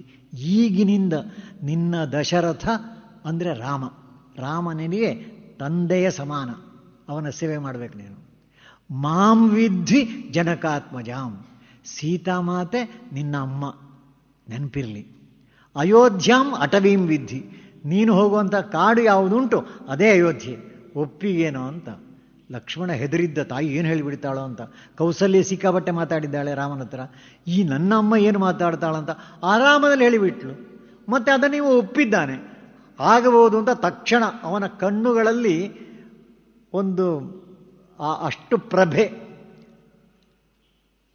ಆಗ ಸುಮಿತ್ರೆ ಹೇಳು, ಗಚ್ಚ ತಾತ ಯಥಾ ಸುಖಂ, ಸುಖವಾಗಿ ಹೋಗಿ ಬಾ ಮಗನೇ ಅಂತ. ಕಾಡಿಗೆ ಹೋಗೋದು ಸುಖ ಪಡ್ಲಿಕ್ಕ? ಆದರೆ ತಾಯಿಯ ಆಶೀರ್ವಾದ. ಇಂಥ ಹೆಣ್ಣು ಮಕ್ಕಳು ಅಂದರೆ ಯಾವ ರೀತಿಯಲ್ಲಿರಬೇಕು? ಸಾತ್ವಿಕ ಪ್ರವೃತ್ತಿಗೆ ಸುಮಿತ್ರೆ ಉದಾಹರಣೆ ಆದರೆ, ರಾಜಸ ಪ್ರವೃತ್ತಿಗೆ ಕೌಸಲ್ಯ ಉದಾಹರಣೆ, ತಾಮಸ ಪ್ರವೃತ್ತಿಗೆ ಕೈಕೇಯಿ ಉದಾಹರಣೆ. ಒಂದೇ ಪುಸ್ತಕದಲ್ಲಿ ಎಲ್ಲ ಗುಣಗಳ ಪರಿಚಯ. ಅಂಥ ರಾಮಾಯಣ ಎಷ್ಟು ಜನರಿಗೆ ಗೊತ್ತು? ಗೊತ್ತಿಲ್ಲ. ಇದ್ರೂ ಒಂದು ವಿಶೇಷ ಉಂಟು ಈ ದೇಶದ್ದು, ಇವತ್ತು ಸಹ ಜಗತ್ತಿನ ಯಾವುದೇ ಗ್ರಂಥ ಅಧ್ಯಯನ ಮಾಡಿದರೆ ಬರುವುದಿಲ್ಲ. ಇಂಗ್ಲೀಷಿನ ಯಾವುದೇ, ಶೇಕ್ಸ್ಪಿಯರ್ ಇರ್ಬೋದು, ಯಾವುದು ಬೇಕಾದ್ರೂ ಇರ್ಬೋದು, ಅದು ನಮಗೆ ಅರ್ಥ ಆಗಬೇಕಾದ್ರೆ, ಅದರ ಕಥೆ ಗೊತ್ತಾಗಬೇಕಾದ್ರೆ ಯಾರಾದರೂ ಪಾಠ ಮಾಡಬೇಕು. ಆದರೆ ನಮ್ಮ ದೇಶದ ವಿಶೇಷತೆ ಅಂದರೆ, ರಾಮಾಯಣ ಮಹಾಭಾರತ ಓದದೇ ಇದ್ದರೂ ಎಲ್ಲರಿಗೂ ಕಥೆ ಗೊತ್ತು. ನಮ್ಮ ಪೈಕಿ ಎಷ್ಟು ಜನ ರಾಮಾಯಣ ಮಹಾಭಾರತ ಓದಿದ್ದೇವೆ? ಸಂಸ್ಕೃತ ಬೇಡ, ಕನ್ನಡದಲ್ಲಿ ಆದರೂ ಓದಿದ್ದೇವೆ ಅಂತ ಕೇಳಿದರೆ ಇಲ್ಲ. ಅಲ್ಲಲ್ಲಿ ಮತ್ತು ಗೊತ್ತಾದ ಹೇಗೆ? ಗೊತ್ತಾದ ಹೇಗೆಂದರೆ, ಯಕ್ಷಗಾನಗಳು, ತಾಳಮದ್ದಳೆಗಳು, ನಾಟಕಗಳು, ಇದೆಲ್ಲ ನೋಡಿ ನೋಡಿ, ಮಾತನಾಡಿದ್ದನ್ನು ಕೇಳಿ. ರಾಮಾಯಣ ಮಹಾಭಾರತದ ಕಥೆ ಎಲ್ರಿಗೂ ಗೊತ್ತು. ಅಂತಹ ಶ್ರೇಷ್ಠ ಸಾಹಿತ್ಯವನ್ನು ಜಗತ್ತಿಗೆ ಕೊಟ್ಟ ಮೊದಲ ದೇಶ ಭಾರತ. ಅದನ್ನು ಬಿಡುವ. ಭಾಷೆಯಿಂದ ಸ್ವಲ್ಪ ಅದಕ್ಕಿಂತ ಸ್ವಲ್ಪ ಇನ್ನೊಂದು ಭಾಗಕ್ಕೆ, ಭಾವನಾತ್ಮಕ ಲೋಕಕ್ಕೆ ಬಂದರೆ ಸಂಗೀತ. ಜಗತ್ತಿನಲ್ಲಿ ಎಲ್ಲವೂ ಸಂಗೀತಮಯ. ಅಂತಹ ಸಂಗೀತವನ್ನು ಜಗತ್ತಿಗೆ ಕೊಟ್ಟದ್ಯಾರು? ಸಪ್ತ ಸ್ವರಗಳು. ಆ ಸಪ್ತ ಸ್ವರಗಳು ಹುಟ್ಟಿಕೊಂಡದ್ದು ಹೇಗೆ? ಎಲ್ಲದಕ್ಕೂ ಇತಿಹಾಸ ಉಂಟು. ಆ ಸ್ವರಗಳ ಶಕ್ತಿ ಎಷ್ಟು, ರಾಗಗಳ ಶಕ್ತಿ ಎಷ್ಟು. ಒಬ್ಬರು ಓಂಕಾರನಾಥ್ ಠಾಕೂರ್ ಅಂತ ಇದ್ದರು, ಸುಮಾರು 200 ವರ್ಷಗಳ ಹಿಂದಿನ ಕಥೆ ಹೇಳ್ತಾ ಇರೋದು ನಾನು. ಆ ಓಂಕಾರನಾಥ್ ಠಾಕೂರ್ ಒಂದು ಸರ್ತಿ ಇಟಲಿಗೆ ಹೋಗಿದ್ದರು. ಆ ಊರಿನ ಜನರು ಕರೆಸಿದರು. ಅದ್ಭುತ ಗಾಯಕ ಅವರು, ಹಾಗಾಗಿ ಶ್ರದ್ಧಾಭಕ್ತಿಯಿಂದಲೇ ಕರೆದಿದ್ದರು. ಅಲ್ಲಿಗೆ ಹೋದಾಗ ಮುಸೋಲಿನಿ ರಾಜ್ಯಭಾರ ಮಾಡ್ತಾ ಇದ್ದ. ಅಲ್ಲಿ ಅವನಿಗೊಬ್ಬಳು, ಕೆಲವು ಪತ್ನಿಯರಿದ್ದರು, ಅದರಲ್ಲಿ ಒಬ್ಬಳು ಬಂಗಾಳದವಳು. ಆ ಬಂಗಾಳದ ಹೆಂಡತಿ, ಮುಸೋಲಿನಿಯ ಹೆಂಡತಿ ಬಂದು ಈ ಓಂಕಾರನಾಥ್ ಠಾಕೂರನ್ನು ಮಾತನಾಡಿಸ್ತಾರೆ. ಬಂದು ಒಂದು ಪ್ರಾರ್ಥನೆ ಮಾಡ್ತಾರೆ, ನನ್ನ ಗಂಡನಿಗೆ ರಾತ್ರಿ ನಿದ್ರೆ ಬರೋದಿಲ್ಲ, ಅದೊಂದು ರೋಗ, ನಿದ್ರೆ ಬಾರದೇ ಇರುವಂಥದ್ದು, ನೀವೇನಾದರೂ ಅವರಿಗೆ ನಿದ್ರೆ ಭರಿಸ್ಬೋದಾ? ನಾನು ಭರಿಸ್ಬೋದಾದರೆ ನಿನ್ನ ಗಂಡನಿಗೆ ನಿದ್ರೆ ಬರಬೇಕು ಅಂತ ಬೇಕಲ್ಲ. ಅಲ್ಲ, ಅದು ನಾನು ಹೇಳ್ತೇನೆ, ನೀನು ಹೇಳಿದರೆ ಸಾಕಾಗೋದಿಲ್ಲ, ನಾನು ಹೇಳೋದನ್ನು ಕೇಳಬೇಕಾದ್ರೆ ಅವ ಒಂದು ದಿವಸ ಮಾಂಸಾಹಾರವನ್ನು ಪೂರ್ತಿ ಬಿಡಬೇಕು, ಸಸ್ಯಾಹಾರದ ಊಟ ಮಾಡಿಯೇ ನನ್ನ ಎದುರು ಕೂತ್ಕೊಳ್ಬೇಕು. ಸಂಜೆ ಮಾಡ್ತೇನೆ ನಾನು. ಹಾಗಾದರೆ ಅವನಿಗೆ ನಿದ್ರೆ ಬಂತು ಅಂತ ಇದಕ್ಕೆ ಹೋಗು ಅಂತ. ಓಂಕಾರನಾಥ್ ಠಾಕೂರ್ ಬಂದರು, ಎದುರು ಕೂತ್ಕೊಂಡಿದ್ದಾನೆ ಪುಣ್ಯಾತ್ಮ. ಮುಸೋಲೋನಿ ನಿರಂಕುಶ ಪ್ರಭು, ಡಿಕ್ಟೇಟರ್, ಅಹಂಕಾರದಿಂದಲೇ ಕೂತ್ಕೊಂಡಿದ್ದ ಇವ, ನನಗೆ ನಿದ್ರೆ ಬರಿಸೋಮೆ ನೋಡುವ ಅಂತ ತಂಬೂರಿಯನ್ನು ತೆಕ್ಕೊಂಡು ಮೀಟ್ಲಿಕ್ಕೆ ಶುರು ಮಾಡಿದರು, ಆಲಾಪನೆ ಶುರು ಮಾಡಿದರು. ಕೂತ್ಕೊಂಡ ಎಲ್ರಿಗೂ ಆಶ್ಚರ್ಯ, 15 ನಿಮಿಷದಲ್ಲಿ ಮುಸೋಲೋನಿ ನಿದ್ರೆಯಲ್ಲಿದ್ದಾನೆ. ಅದರ ಪರಿಣಾಮ ಮರುದಿವಸ ಬೆಳಗ್ಗೆ ಈ ಮುಸೋಲೋನಿ ಎರಡು ಪತ್ರ ಕಳಿಸ್ತಾನೆ. ಮೊದಲನೇ ಪತ್ರ, ನನಗೆ ನಿದ್ರೆ ಬರಿಸಿದ್ದಕ್ಕೆ ಧನ್ಯವಾದಗಳು, ನಿಮ್ಮ ಶಕ್ತಿ ಅಪಾರ. ಎರಡನೇ ಪತ್ರ, ನೀವು ನಮ್ಮ ಆಸ್ಥಾನದಲ್ಲಿ ಸಂಗೀತ ವಿದ್ವಾಂಸರಾಗಿ ಕಲೆಗಳ ಕ್ಷೇತ್ರದಲ್ಲಿ ಅದರ ನಿರ್ದೇಶಕರಾಗಿ ಇಲ್ಲಿ ಇರಬೇಕು ಅಂತ. ಆದರೆ ಓಂಕಾರನಾಥ್ ಠಾಕೂರ್ ಅವರ ಅಪ್ಪಟ ಭಾರತೀಯರು ಮೊದಲನೆಯದ್ದು ಥ್ಯಾಂಕ್ಸ್ ಕೊಟ್ಟದ್ದನ್ನು ಒಳಗಿಟ್ಟರು, ಇನ್ನೊಂದು ಪತ್ರವನ್ನು ವಾಪಸ್ ಕಳಿಸಿದರು. ನಾನು ಭಾರತಕ್ಕೆ ಹೋಗಬೇಕು, ನನ್ನ ಏನೇ ಇದ್ದರೂ ಅದು ಭಾರತಕ್ಕೆ ಸೀಮಿತ ಅಂತ. ಅಲ್ಲಿ ನಿಲ್ಲಿಲ್ಲ, ಭಾರತಕ್ಕೆ ಬಂದರು. ಬಂದ ನಂತರ ಕೆಲವು ವರ್ಷ ಆಗುವಾಗ ಮದನ ಮೋಹನ ಮಾಲವೀಯರಿಗೆ ಗೊತ್ತಾಯಿತು ಓಂಕಾರನಾಥ್ ಠಾಕೂರರ ಎತ್ತರದ ಜೊತೆ ಅವರ ದೇಶಭಕ್ತಿ. ಇದನ್ನು ಗುರುತಿಸಿದವರು ಬನಾರಸ್ ಹಿಂದೂ ವಿಶ್ವವಿದ್ಯಾನಿಲಯದ ಸಾಹಿತ್ಯ ಕ್ಷೇತ್ರದ ನಿರ್ದೇಶಕರಾಗಿ ಓಂಕಾರನಾಥ್ ಠಾಕೂರನ್ನು ನಿಯುಕ್ತಿ ಮಾಡಿದರು. ಅಂತಹ ಸಂಗೀತ ಜಗತ್ತಿಗೆ ಕೊಟ್ಟದ್ದು ಭಾರತ. ಸಂಗೀತ ಅನೇಕ ರೋಗಗಳನ್ನು ಗುಣಪಡಿಸಲಿಕ್ಕೆ ಅದಕ್ಕೆ ಸಾಮರ್ಥ್ಯ ಇದೆ ಅಂತ ಇತ್ತೀಚೆಗಿನ ದಿನಗಳಲ್ಲಿ ಅಧ್ಯಯನದ ಮೂಲಕ ಅರ್ಥ ಮಾಡಿಕೊಂಡಿದ್ದಾರೆ. ಅದಕ್ಕಿಂತ ವಿಶೇಷ, ಸಂಗೀತವನ್ನು ಸಹ ನಾವು ದೇವರ ಸ್ಥಾನದಲ್ಲಿ ಇಟ್ಟಿದ್ದೇವೆ. ಸಂಗೀತಕ್ಕೆ ಬೇಕಾದಂಥ ಉಪಕರಣಗಳು, ಉದಾಹರಣೆಗೆ ಗಾಳಿಯಿಂದ ಕೆಲಸ ಮಾಡುವಂಥ ವಾದ್ಯಗಳು, ಅದರಲ್ಲಿ ಒಂದು ಕೊಳಲು. ಆ ಕೊಳಲನ್ನು ಯಾರ ಕೈಯಲ್ಲಿ ಕೊಟ್ಟರು? ಕೃಷ್ಣನ ಕೈಯಲ್ಲಿ ಕೊಟ್ಟರು, ಹೇಳಬೇಕು ಅಂತಲೇ ಇಲ್ಲ. ಇನ್ನೊಂದು ವಾದ್ಯ ಅಂದರೆ ತಂತಿಯಿಂದ ಕೆಲಸ ಮಾಡುವಂಥ ಉಪಕರಣಗಳು, ಅದರಲ್ಲಿ ಒಂದು ವೀಣೆ. ವೀಣೆನ ಯಾರ ಕೈಯಲ್ಲಿ ಕೊಟ್ಟರು? ಸರಸ್ವತಿಯ ಕೈಯಲ್ಲಿ ಕೊಟ್ಟರು. ಮುಂದಿನದ್ದು ಚರ್ಮವಾದ್ಯಗಳಿಂದ ಶಬ್ದ ಹೊರಡಿಸುವುದು. ಆ ಚರ್ಮವಾದ್ಯವನ್ನು ಯಾರ ಕೈಯಲ್ಲಿ ಕೊಟ್ಟರು? ಶಿವನ ಕೈಯಲ್ಲಿ ಕೊಟ್ಟರು. ಅಂದರೆ ಈ ಉಪಕರಣಗಳೆಲ್ಲವೂ ಭಗವಂತನಿಂದ ಬಂದದ್ದು. ಅಂದರೆ ಅಲ್ಲಿಂದ ಹೊರಗೆ ಬಂದದ್ದು ವ್ಯಕ್ತಿಯನ್ನು ಎತ್ತರಕ್ಕೆ ತಕ್ಕೊಂಡು ಹೋಗಲಿಕ್ಕಲ್ಲದೆ ಅವರನ್ನು ತಣಿಸಲಿಕ್ಕಲ್ಲ, ಕೆಳಗೆ ತಗ್ಗಿಸಲಿಕ್ಕಲ್ಲ. ಅಂಥ ಸಂಗೀತವನ್ನು ಜಗತ್ತಿಗೆ ಕೊಟ್ಟದ್ದು ಭಾರತ. ಭಾರತ ಇನ್ನೇನೇನು ಕೊಟ್ಟಿದೆ? ಪ್ರಾರಂಭದಲ್ಲಿ ನಾನೊಂದು ಪ್ರಶ್ನೆ ಕೇಳಿದಲ್ಲಿ, ಇವತ್ತು ತಾರೀಕು ಎಷ್ಟು ಅಂತ. ತಾರೀಕಿನ ಲೆಕ್ಕಾಚಾರ ನಮ್ಮಲ್ಲಿ ಸರಿಯಿಲ್ಲ. ಯಾಕೆ ಸರಿಯಿಲ್ಲ ಅಂದರೆ, ಸರಿಯಿಲ್ಲ ಯಾಕೆಂದರೆ ಇನ್ನು 2-3 ತಿಂಗಳು ಕಳೆದರೆ ಮುಂದಿನ ತಿಂಗಳ ಹೆಸರು ಎಂಥದ್ದು? ಜುಲೈ. ಆಮೇಲಿನದ್ದು ಆಗಸ್ಟ್. ಆಮೇಲಿನದ್ದು ಸಪ್ತ ಎಂಬ ಶಬ್ದದ ಅರ್ಥ ಏನು? ಸಪ್ತ ಅಂದರೆ ಏನು? ಸೆಪ್ಟೆಂಬರ್ ಅಂದರೆ 7ನೇ ತಿಂಗಳು. ಎಷ್ಟನೇ ತಿಂಗಳು? ಯಾರು ಲೆಕ್ಕವೇ ಮಾಡಲಿ, ಎಷ್ಟಾಗಿ ತಲೆಗೂ ಹೋಗಲಿಲ್ಲ. 9. ಅಕ್ಟ ಅಂದರೆ ಏನರ್ಥ? 8. ಅಕ್ಟೋಬರ್ ಅಂದರೆ? ನವ ಅಂದರೆ ಏನರ್ಥ? ನವೆಂಬರ್ ಅಂದರೆ? ದಶ ಅಂದರೆ ಏನರ್ಥ? ದಶಂಬರ್ ಅಂದರೆ? ವರ್ಷದಲ್ಲಿ ಎಷ್ಟು ತಿಂಗಳು ಸುಳ್ಳು ಹೇಳೋದು? 4 ತಿಂಗಳು. ಸುಳ್ಳು ಹೇಳಿದವರಿಗೆ ಉತ್ತಮ ಸಾಯುಜ್ಯ ಸಿಗ್ತದ? ನರಕ ಗ್ಯಾರಂಟಿ. ವರ್ಷದಲ್ಲಿ 4 ತಿಂಗಳು ಸುಳ್ಳು ಹೇಳಿದರೆ ಎಲ್ಲಿ ಹೋಗಬೇಕು? ಆದರೆ ಭಾರತದವರು ನಾವು ಇದು ಸುಳ್ಳು ಹೇಳುವುದಲ್ಲ, ಬೇರೆಯವರಿಗೆ ಅರ್ಥ ಆಗಲಿಕ್ಕೋಸ್ಕರ ಅದನ್ನು ಬಳಸುವುದಷ್ಟೇ. ನಮ್ಮದು ಅದಲ್ವೇ ಅಲ್ಲ. ನಮ್ಮ ಹತ್ರ ಹೇಳಿದರೆ ನಾವೇನು ಹೇಳ್ತೇವೆ? ಈ ತಿಂಗಳ ಹೆಸರು ಭಾರತೀಯ ಸಂಸ್ಕೃತಿಯಲ್ಲಿ ಏನು ಹೇಳಿ? ಇಲ್ಲ. ಕೊನೆಗೆ ಬರೆದು ಹಾಕಬೇಕಲ್ಲ, ಇಲ್ಲಿ ಪ್ರತಿನಿತ್ಯ ಒಂದು ಹಾಕ್ತದ? ಇಲ್ಲ, ಹಾಕೋದು ಅಭ್ಯಾಸ ಮಾಡೋದು ಒಳ್ಳೆಯದು. ಈ ತಿಂಗಳ ಹೆಸರು ಏನಂತ ಗೊತ್ತಾ ಯಾರಿಗಾರು? ಯಾರಿಗ? ಹಾಂ ಹಾಂ ಹಾಂ, ಸದ್ಯ ಪಾಸು ಗೊತ್ತುಂಟು ಅಂತಾಯ್ತಲ್ಲ. ಜ್ಯೇಷ್ಠ. ಈ ಜನವರಿ, ಫೆಬ್ರವರಿ, ಮಾರ್ಚ್ ಅಂತ ಹೇಳುವಾಗ ಈ ಸೆಪ್ಟೆಂಬರ್, ಅಕ್ಟೋಬರ್, ನವೆಂಬರ್, ಡಿಸೆಂಬರ್ ಎಂಬುದನ್ನು ಕೊನೆಗೆ ಯಾಕೆ ಬರೆದದ್ದು? ಜನವರಿ ಫೆಬ್ರವರಿನ ಕೊನೆಗೆ ಹಾಕಬಹುದಿತ್ತಲ್ಲ, ಅಥವಾ ಜೂನ್ ಜುಲೈಯನ್ನು ಹಾಕಬಹುದಿತ್ತಲ್ಲ ಕೊನೆಗೆ. ಅಥವಾ ವರ್ಷವನ್ನು ಪ್ರಾರಂಭ ಮಾಡೋದೇ ಜನವರಿ ಫೆಬ್ರವರಿ ಬಿಟ್ಟು ಶುರು ಮಾಡ್ತಿದ್ದರೆ ಆಗ ಅಕ್ಟೋಬರ್, ನವೆಂಬರ್, ಡಿಸೆಂಬರ್ ಸರಿಯಾಗ್ತಿತ್ತು. ಆಮೇಲೆ ನೀವು ಸೇರಿಸ್ಬೋದಿತ್ತು. ಇದು ಮೊದಲು ಕಾರಣ ಅವರು ಬೇರೆ ಹೇಳ್ತಾರೆ, ಮೊದಲು ವರ್ಷದಲ್ಲಿ 10 ತಿಂಗಳಿದ್ದದ್ದು ಅದು ಇನ್ನೊಂದು ತಪ್ಪು, ಅಪರಾಧ. ಆ 10 ತಿಂಗಳಿದ್ದದ್ದರಿಂದ ಮತ್ತೆ ಸೇರಿಸಿದ್ಯಾಕೆ? ಇಬ್ಬರಿಗೋಸ್ಕರ, ಒಬ್ಬ ಜೂಲಿಯಸ್ ಸೀಸರ್, ಇನ್ನೊಬ್ಬ ಅಗಸ್ಟಸ್. ಈ ಇಬ್ಬರಿಗೋಸ್ಕರ ಸೇರಿಸಿದರಂತೆ. ಆ ಇಬ್ಬರನ್ನು ಕೊನೆಗೆ ಸೇರಿಸೋಯ್ತಲ್ಲ, ಮಧ್ಯದಲ್ಲಿ ಯಾಕೆ ಸೇರಿಸಿದ್ದು? ಜಗತ್ತಿಗೆ ಹೇಳಬೇಕು, ಸುಳ್ಳು ಹೇಳಬೇಡಿ, ನಿಮ್ಮ ಜೂಲಿಯಸ್ ಸೀಸರ್ ಬೇಕು, ಆಗಸ್ಟಸ್ ಬೇಕು ಅಂತಿದ್ರೆ ಜುಲೈ ಆಗಸ್ಟನ್ನು ಕೊನೆಗೆ ಸೇರಿಸಿ ಅಂತ ಹೇಳ್ಬೋದಲ್ಲ. ಹೇಳಬೇಕಲ್ಲ, ಹೇಳುವ ತಾಕತ್ತು ಬೇಕು. ಈ ದೇಶದ ಜನರಿಗೆ ಆ ತಾಕತ್ತು ಉಂಟು. ಸಮಯ ಬರಲಿಲ್ಲ, ಸಮಯ ಬಂದಾಗೆಲ್ಲ ಆಗ್ತದೆ. ನಮ್ಮ ದೇಶದ ಪ್ರಧಾನಿಗಳು ಅಮೆರಿಕಕ್ಕೆ ಹೋದರು, ಅಲ್ಲಿ ಹೋಗಿ ಮಾತನಾಡುವ ಸಂದರ್ಭದಲ್ಲಿ ಒಂದು ಹೇಳಿದರು, ಜಗತ್ತಿಗೆ ಭಾರತ ಕೊಟ್ಟ ಕೊಡುಗೆಯಲ್ಲಿ ಒಂದು ದೊಡ್ಡ ಕೊಡುಗೆ ಅಂದರೆ ಯೋಗ ಅಂತ ಹೇಳಿದರು. ಯೋಗ ಅಂತ ಹೇಳಿದ ನಂತರ ಅಲ್ಲಿ ಚರ್ಚೆ ಆಯಿತು. ಚರ್ಚೆಯಾಗಿ ಯುನೈಟೆಡ್ ನೇಷನ್ಸ್ನಲ್ಲಿರುವಂಥ ಬಹುತೇಕ ಎಲ್ಲ ದೇಶಗಳು ಜೂನ್ 21 ಯೋಗ ಡೇ ಅಂತ ಆಚರಿಸಬೇಕು ಅಂತ ನಿರ್ಣಯ ಮಾಡಿದರು. ಜಗತ್ತು ನಮ್ಮನ್ನು ಯಾವಾಗ ಒಪ್ತದೆ, ಯಾವಾಗ ನಮ್ಮ ಸಾಮರ್ಥ್ಯ ಜಾಸ್ತಿ ಆಗ್ತದೆ ಆಗ. ಹಾಗಾಗಿ ಕಳೆದ 4-6 ವರ್ಷಗಳಿಂದ ಜೂನ್ 21 ಜಗತ್ತಿನ ಯೋಗ ದಿನ.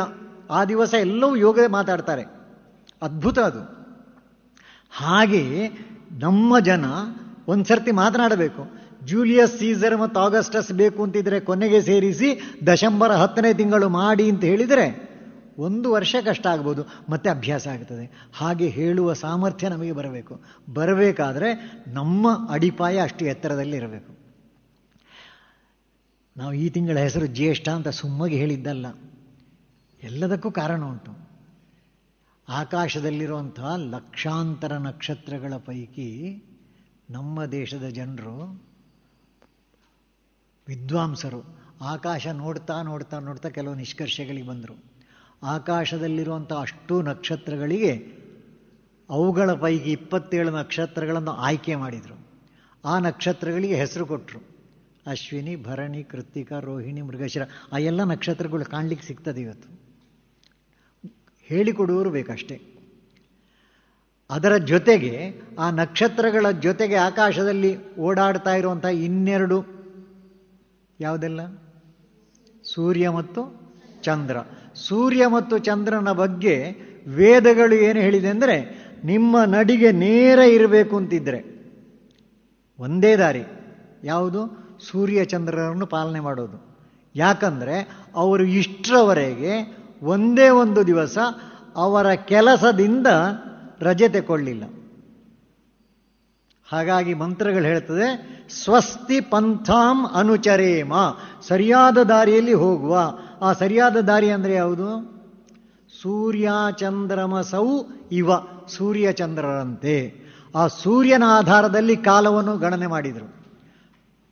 ಸೂರ್ಯ ಬೆಳಗ್ಗೆ ಉದಯಿಸಿ ಅಸ್ತಮಿಸಿ ಮರುದಿವಸ ಉದಯಿಸುವಾಗ ಆ ಪೀರಿಯಡ್ ಅದನ್ನೇನು ಅಂತ ಹೇಳ್ತಾರೆ? ಒಂದು ದಿನ. ಸರಿಯಲ್ವ? ಸೂರ್ಯ ಉದಯಿಸಿ ಮರುದಿವಸ ಉದಯಿಸುವಲ್ಲಿವರೆಗಿನ ಆ ಕಾಲ ಅದನ್ನು ಒಂದು ದಿವಸ ಅಂತ ಹೇಳಿದರು. ಅದರ ಆಧಾರದಲ್ಲಿ ಲೆಕ್ಕ ಮಾಡುವಾಗ ಅದನ್ನು ಸೌರಮಾನ ಪದ್ಧತಿ ಅಂತ ಹೇಳಿದರು. ಇನ್ನೊಬ್ಬ ನಮಗೆ ಆಕಾಶದಲ್ಲಿ ಕಾಣುವಂಥ ವ್ಯಕ್ತಿ ಯಾರು? ಚಂದ್ರ. ಚಂದ್ರನ ಆಧಾರದಲ್ಲಿ ಹೇಳುವಾಗ ಅದನ್ನು ಚಾಂದ್ರಮಾನ ಅಂತ ಹೇಳಿದರು. ಎಲ್ಲದಕ್ಕೂ ಕಾರಣ ಉಂಟು, ಅದನ್ನು ಹೆಚ್ಚು ವಿವರಿಸಲಿಕ್ಕೆ ಸಮಯ ಇಲ್ಲ. ಆದರೂ ಒಂದು ಹೇಳಿಬಿಡ್ತೇನೆ, ನಮ್ಮ ಈ ತಿಂಗಳ ಹೆಸರು ಜ್ಯೇಷ್ಠ ಅಂತ ಬಂತಲ್ಲ, ಜ್ಯೇಷ್ಠ ಅಂತ ಬರಲಿಕ್ಕೂ ಒಂದು ಕಾರಣ ಉಂಟು. ಕಾರಣ ಏನಂದರೆ, 10 ದಿವಸ ಹಿಂದೆ ಹುಣ್ಣಿಮೆ ಆಗಿ ಹೋಯಿತು. ಜ್ಯೇಷ್ಠ ಮಾಸ ಅಂತ ನಾವು ಯಾವುದನ್ನು ಹೇಳುತ್ತೇವೋ ಆ ಮಾಸದ ಹುಣ್ಣಿಮೆಯ ದಿವಸ ಚಂದ್ರ ಜ್ಯೇಷ್ಠ ನಕ್ಷತ್ರದ ಜೊತೆ ಉದಯಿಸುವುದು. ಚಂದ್ರ ಹುಣ್ಣಿಮೆಯ ದಿವಸ ಯಾವ ನಕ್ಷತ್ರದ ಜೊತೆ ಉದಯಿಸ್ತಾನೋ ಆ ಹೆಸರನ್ನು ನಮ್ಮ ತಿಂಗಳುಗಳಿಗೆ ಕೊಟ್ಟಿದ್ದೇವೆ. ಈ ತಿಂಗಳ ಹೆಸರು ಜ್ಯೇಷ್ಠ ಆಗಲಿಕ್ಕೆ ಕಾರಣ, 10 ದಿವಸ ಹಿಂದೆ ಹುಣ್ಣಿಮೆಯ ದಿವಸ ಚಂದ್ರ ಜ್ಯೇಷ್ಠ ನಕ್ಷತ್ರದ ಜೊತೆ ಉದಯಿಸಿದ್ದು. ಈಗ ನಮ್ಮ ಹತ್ರ ಹೇಳಿದರೆ ನಾವು ತಕ್ಷಣ ಉತ್ತರ ಹೇಳಬಹುದು. ಚಂದ್ರ ಚಿತ್ರ ನಕ್ಷತ್ರದ ಜೊತೆ ಹುಣ್ಣಿಮೆಯ ದಿವಸ ಉದಯಿಸಿದರೆ ಆ ತಿಂಗಳ ಹೆಸರೇನು? ಚೈತ್ರ. ವೈಜ್ಞಾನಿಕ ಹೌದು ಅಲ್ವೋ? ಡಿಸೆಂಬರ್ ಅಂದರೆ 12 ಅಂತ ಬರೆಯುವುದು ವೈಜ್ಞಾನಿಕವ ಅಲ್ಲ. ಚಿತ್ರ ನಕ್ಷತ್ರದಲ್ಲಿ ಹುಣ್ಣಿಮೆ ದಿವಸ ಚಂದ್ರ ಉದಯಿಸುವುದು, ಆ ತಿಂಗಳು ಚೈತ್ರ ಅಂತ ಹೇಳೋದು ವೈಜ್ಞಾನಿಕವ ಯಾವುದು? ಅಂತಹ ಸೌರಮಾನ ಚಾಂದ್ರಮಾನ ತಿಂಗಳು. ಅದರ ಮಧ್ಯೆಯಲ್ಲಿಯೂ ಗೊಂದಲ. ನಮ್ಮ ಪೂರ್ವಜರು ಎಷ್ಟು ಅದ್ಭುತ ವ್ಯಕ್ತಿಗಳಂದರೆ, ಸೌರಮಾನ ತಿಂಗಳಿಗೆ 365 ದಿವಸ ಬೇಕು, ಚಾಂದ್ರಮಾನ ತಿಂಗಳಿಗೆ 352-53 ದಿವಸದಲ್ಲಿ ಒಂದು ಚಾಂದ್ರಮಾನ ವರ್ಷ ಮುಗೀತದೆ. ಹಾಗೆ ಮುಗಿದ್ರೆ ಒಂದು 2.5 ವರ್ಷ 3 ವರ್ಷದ ಒಳಗೆ ಒಂದು ತಿಂಗಳೇ ಕಾಣೆಯಾಗ್ತದೆ. ಹಾಗಾದರೆ ಚಂದ್ರ ಮತ್ತು ಸೂರ್ಯ ಸರಿಯಾಗುವುದು ಹೇಗೆ? ಅದಕ್ಕೂ ದಾರಿ ಕಂಡು ಹುಡುಕಿದ್ರು. ಈ ವರ್ಷ ಜ್ಯೇಷ್ಠದ ನಂತರದ ತಿಂಗಳ ಹೆಸರೆಂಥದ್ದು? ಆಷಾಢ. ಅದರ ಮುಂದಿನ ತಿಂಗಳ ಹೆಸರೆಂಥದ್ದು? ಈ ವರ್ಷ ಶ್ರಾವಣ. 2 ಶ್ರಾವಣ ಉಂಟು, ಒಂದು ನಿಜ ಶ್ರಾವಣ ಮತ್ತೊಂದು ಅಧಿಕ ಶ್ರಾವಣ. ಒಂದೇ ಹೆಸರು, ಒಂದರ ಹೆಸರು ಅಧಿಕ ಶ್ರಾವಣ, ಇನ್ನೊಂದರ ಹೆಸರು ನಿಜ ಶ್ರಾವಣ ಅಂತ. ಅಧಿಕ ಶ್ರಾವಣ ಅಂತ ಯಾವುದನ್ನು ಹೇಳಿದ್ದು? ಯಾವ ಚಾಂದ್ರಮಾನ ತಿಂಗಳಿನಲ್ಲಿ ಸಂಕ್ರಮಣ ಬರುವುದಿಲ್ವೋ ಅದು ಅಧಿಕ. ಪ್ರತಿ ತಿಂಗಳು ಸಂಕ್ರಮಣ ಬರಲೇಬೇಕು. ಆದರೆ ಸುಮಾರು 2.5-3 ವರ್ಷಕ್ಕೊಮ್ಮೆ ಒಂದು ತಿಂಗಳು ಸಂಕ್ರಮಣ ಬರುವುದಿಲ್ಲ. ಅಮಾವಾಸ್ಯೆ ಮರುದಿವಸ ಪಾಡ್ಯ, ಪಾಡ್ಯದಿಂದ ಹುಣ್ಣಿಮೆ, ಹುಣ್ಣಿಮೆ ನಂತರ ಅಮಾವಾಸ್ಯೆ, ಅಮಾವಾಸ್ಯೆ ನಂತರ ಮತ್ತೆ ಪಾಡ್ಯ. ಈ ಪಾಡ್ಯದಿಂದ 30 ದಿವಸ ಕಳೆಯುವಲ್ಲಿವರೆಗೆ ಸಂಕ್ರಮಣ ಬರುವುದಿಲ್ಲ. ಆ ತಿಂಗಳಿಗೆ ಅಧಿಕ ಅಂತ ಹೆಸರು. ಹೀಗೆ ಎಲ್ಲವನ್ನು ಸೆಟ್ರೇಟ್ ಮಾಡಿಕೊಂಡು ಹೋಗಿದ್ದಾರೆ. ಇಂಥ ಕಾಲಗಣನೆ ಜಗತ್ತಿನಲ್ಲಿ ಬೇರೆ ಸಿಕ್ಕಲಿಕ್ಕಿಲ್ಲ. ನಮ್ಮ ಕಾಲಗಣನೆಯಲ್ಲಿ ಈಗ ನೀವು ಹ್ಯಾಪಿ ಬರ್ತ್ಡೇ ಅಂತೆಲ್ಲ ಮಾಡ್ತಾರಲ್ಲ, ಏನು ಮಾಡ್ತಾರೆ ಹ್ಯಾಪಿ ಬರ್ತ್ಡೇಗೆ? ಎಂತ ಮಾಡೋದು? ಕೇಕ್ ಕತ್ತರಿಸುವುದು, ಆಮೇಲೆ ದೀಪ ನಂದಿಸುವುದು, ಮತ್ತೆ ಉರಿಸಿದ್ಯಾಕೆ ಪ್ರಶ್ನೆ ಕೇಳಬೇಕಲ್ಲ. ನಮ್ಮ ದೇಶದಲ್ಲಿ ಹಾಗೆ ಇಲ್ಲ. ಈ ಕತ್ತರಿಸಿದ್ದು ಯಾಕೆಂದು ಗೊತ್ತಾ? ಬಹಳ ಕಾರಣ ಸುಲಭ ಉಂಟು. ನಂದಿಸಿದ್ದು ಯಾಕಂದರೆ, ಒಬ್ಬ ಫೆಬ್ರವರಿ 29ನೇ ತಾರೀಕಿಗೆ ಹುಟ್ಟಿದ, ಫೆಬ್ರವರಿ 29ನೇ ತಾರೀಕು ಬರುವುದು ಯಾವಾಗ? ಮತ್ತೆ 4 ದಿವಸ ಮತ್ತೆ, ಅಂದರೆ ಕತ್ತಲೆ ಮತ್ತು ನಾಶ. ಹಾಗಾಗಿ ನಂದಿಸಬೇಕು, ಕತ್ತರಿಸಬೇಕು, ಹಾಗೆ ಬಂದದ್ದದು. ನಮ್ಮ ಭಾಷೆಯಲ್ಲಿ ಮಾತನಾಡಿದರೆ ಉದಾಹರಣೆಗೆ ಜ್ಯೇಷ್ಠ ಕೃಷ್ಣ ನವಮಿ ದಶಮಿ, ಇವತ್ತು ದಶಮಿ, ಆ ದಿವಸ ಹುಟ್ಟಿದ ಅಂತ ಹೇಳಿದರೆ ಅವನು ಪ್ರತಿ ವರ್ಷ ಜ್ಯೇಷ್ಠ ಕೃಷ್ಣ ನವಮಿ ಬಂದೇ ಬರ್ತದೆ. ಅವನಿಗೆ ಹುಟ್ಟಿದ ದಿನಾಂಕ ವ್ಯತ್ಯಾಸ ಆಗುವುದಿಲ್ಲ. ಇಲ್ಲಿ ಹುಟ್ಟಿದ ದಿನಾಂಕ ಕಾಣೆಯಾಗ್ತದೆ. ಹಾಗಾಗಿ ಕಾಲಗಣನೆಯಲ್ಲಿಯೂ ಭಾರತದ ಕೊಡುಗೆ ಅದ್ಭುತವಾದ್ದು. ಇದುವರೆಗೆ ಖ್ಯಾತ ವಾಗ್ಮಿಯಾಗಿರುವಂತಹ ಶ್ರೀಯುತ ಕಜಂಪಾಡಿ ಸುಬ್ರಹ್ಮಣ್ಯ ಭಟ್ ಅವರಿಂದ ಪ್ರಾಚೀನ ಭಾರತ ಈ ವಿಚಾರದ ಕುರಿತ ಉಪನ್ಯಾಸವನ್ನ ಕೇಳಿದಿರಿ. ಇನ್ನು ಮುಂದುವರಿದ ಉಪನ್ಯಾಸದ ಭಾಗ ನಾಳೆ ಸಂಚಿಕೆಯಲ್ಲಿ ಕೇಳೋಣ. ಇನ್ನು ಮುಂದೆ ಮಧುರ ಗೀತೆಗಳು ಪ್ರಸಾರಗೊಳ್ಳಲಿವೆ.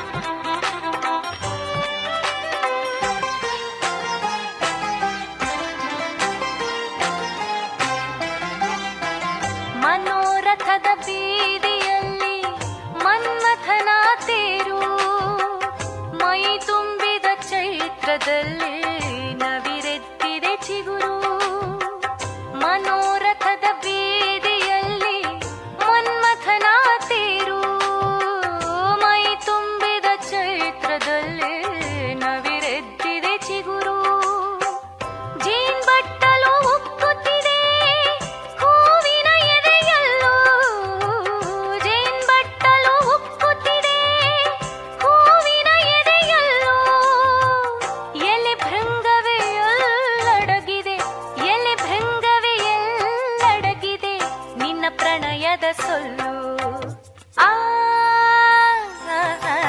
ಮಧು ಚಂದ್ರನ ಬೆಳದಿಂಗಳು ತಿಳಿಗೊಳದಲ್ಲಿ ಚೆಲ್ಲಾಡಿವೆ ಮಧು ಚಂದ್ರನ ಬೆಳದಿಂಗಳು ತಿಳಿಗೊಳದಲ್ಲಿ ಚೆಲ್ಲಾಡಿವೆ.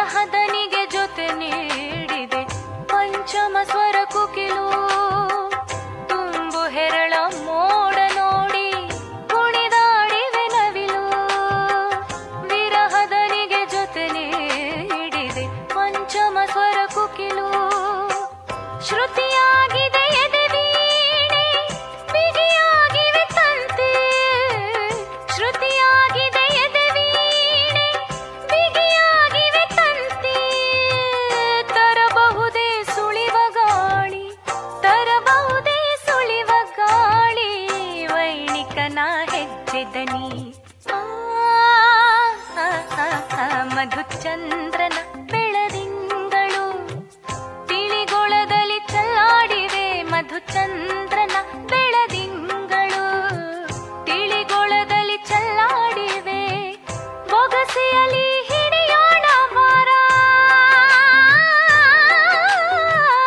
ಬೊಗಸೆಯಲ್ಲಿ ಹಿಡಿಯೋಣ ಮರ ಮನಸಾರ ಹಿರೋಣ ಮರ ಮಧು ಚಂದ್ರನ ಬೆಳದಿಂಗಳು ತಿಳಿಗೊಳದಲ್ಲಿ ಚೆಲ್ಲಾಡಿವೆ ಮಧುಚಂದ್ರನ ಬೆಳದಿಂಗಳು ತಿಳಿಗೊಳದಲ್ಲಿ ಚೆಲ್ಲಾಡಿವೆ.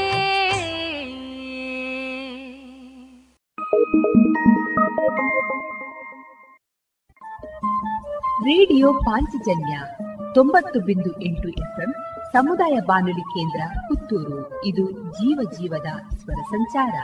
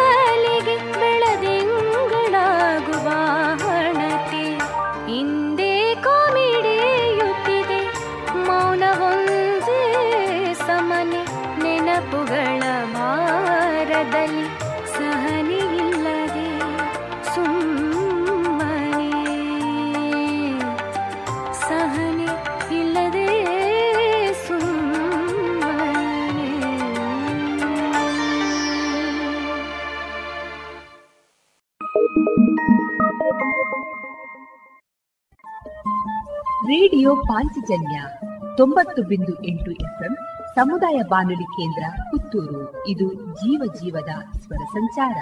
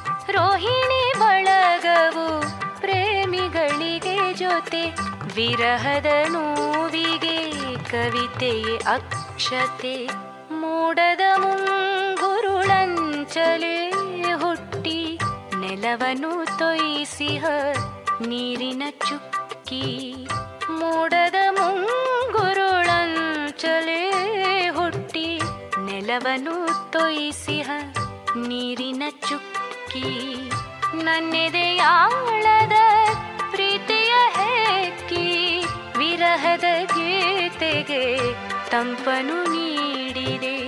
ಮೋಡದ ಮುಂಗುರುಳಂಚಲಿ ಹುಟ್ಟಿ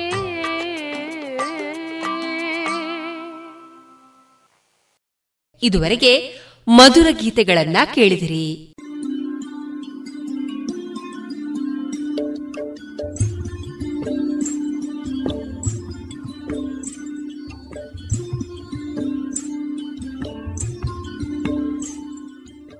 ರೇಡಿಯೋ ಪಾಂಚಜನ್ಯ ಸಮುದಾಯ ಬಾನುಲಿ ಕೇಂದ್ರದಿಂದ ನಿಮ್ಮ ಕಾರ್ಯಕ್ರಮಗಳು ಪ್ರಸಾರವಾಗಬೇಕೇ? ಹಾಗಿದ್ದರೆ ನಮ್ಮನ್ನು ಸಂಪರ್ಕಿಸಿ. ನಮ್ಮ ದೂರವಾಣಿ ಸಂಖ್ಯೆ 0825129849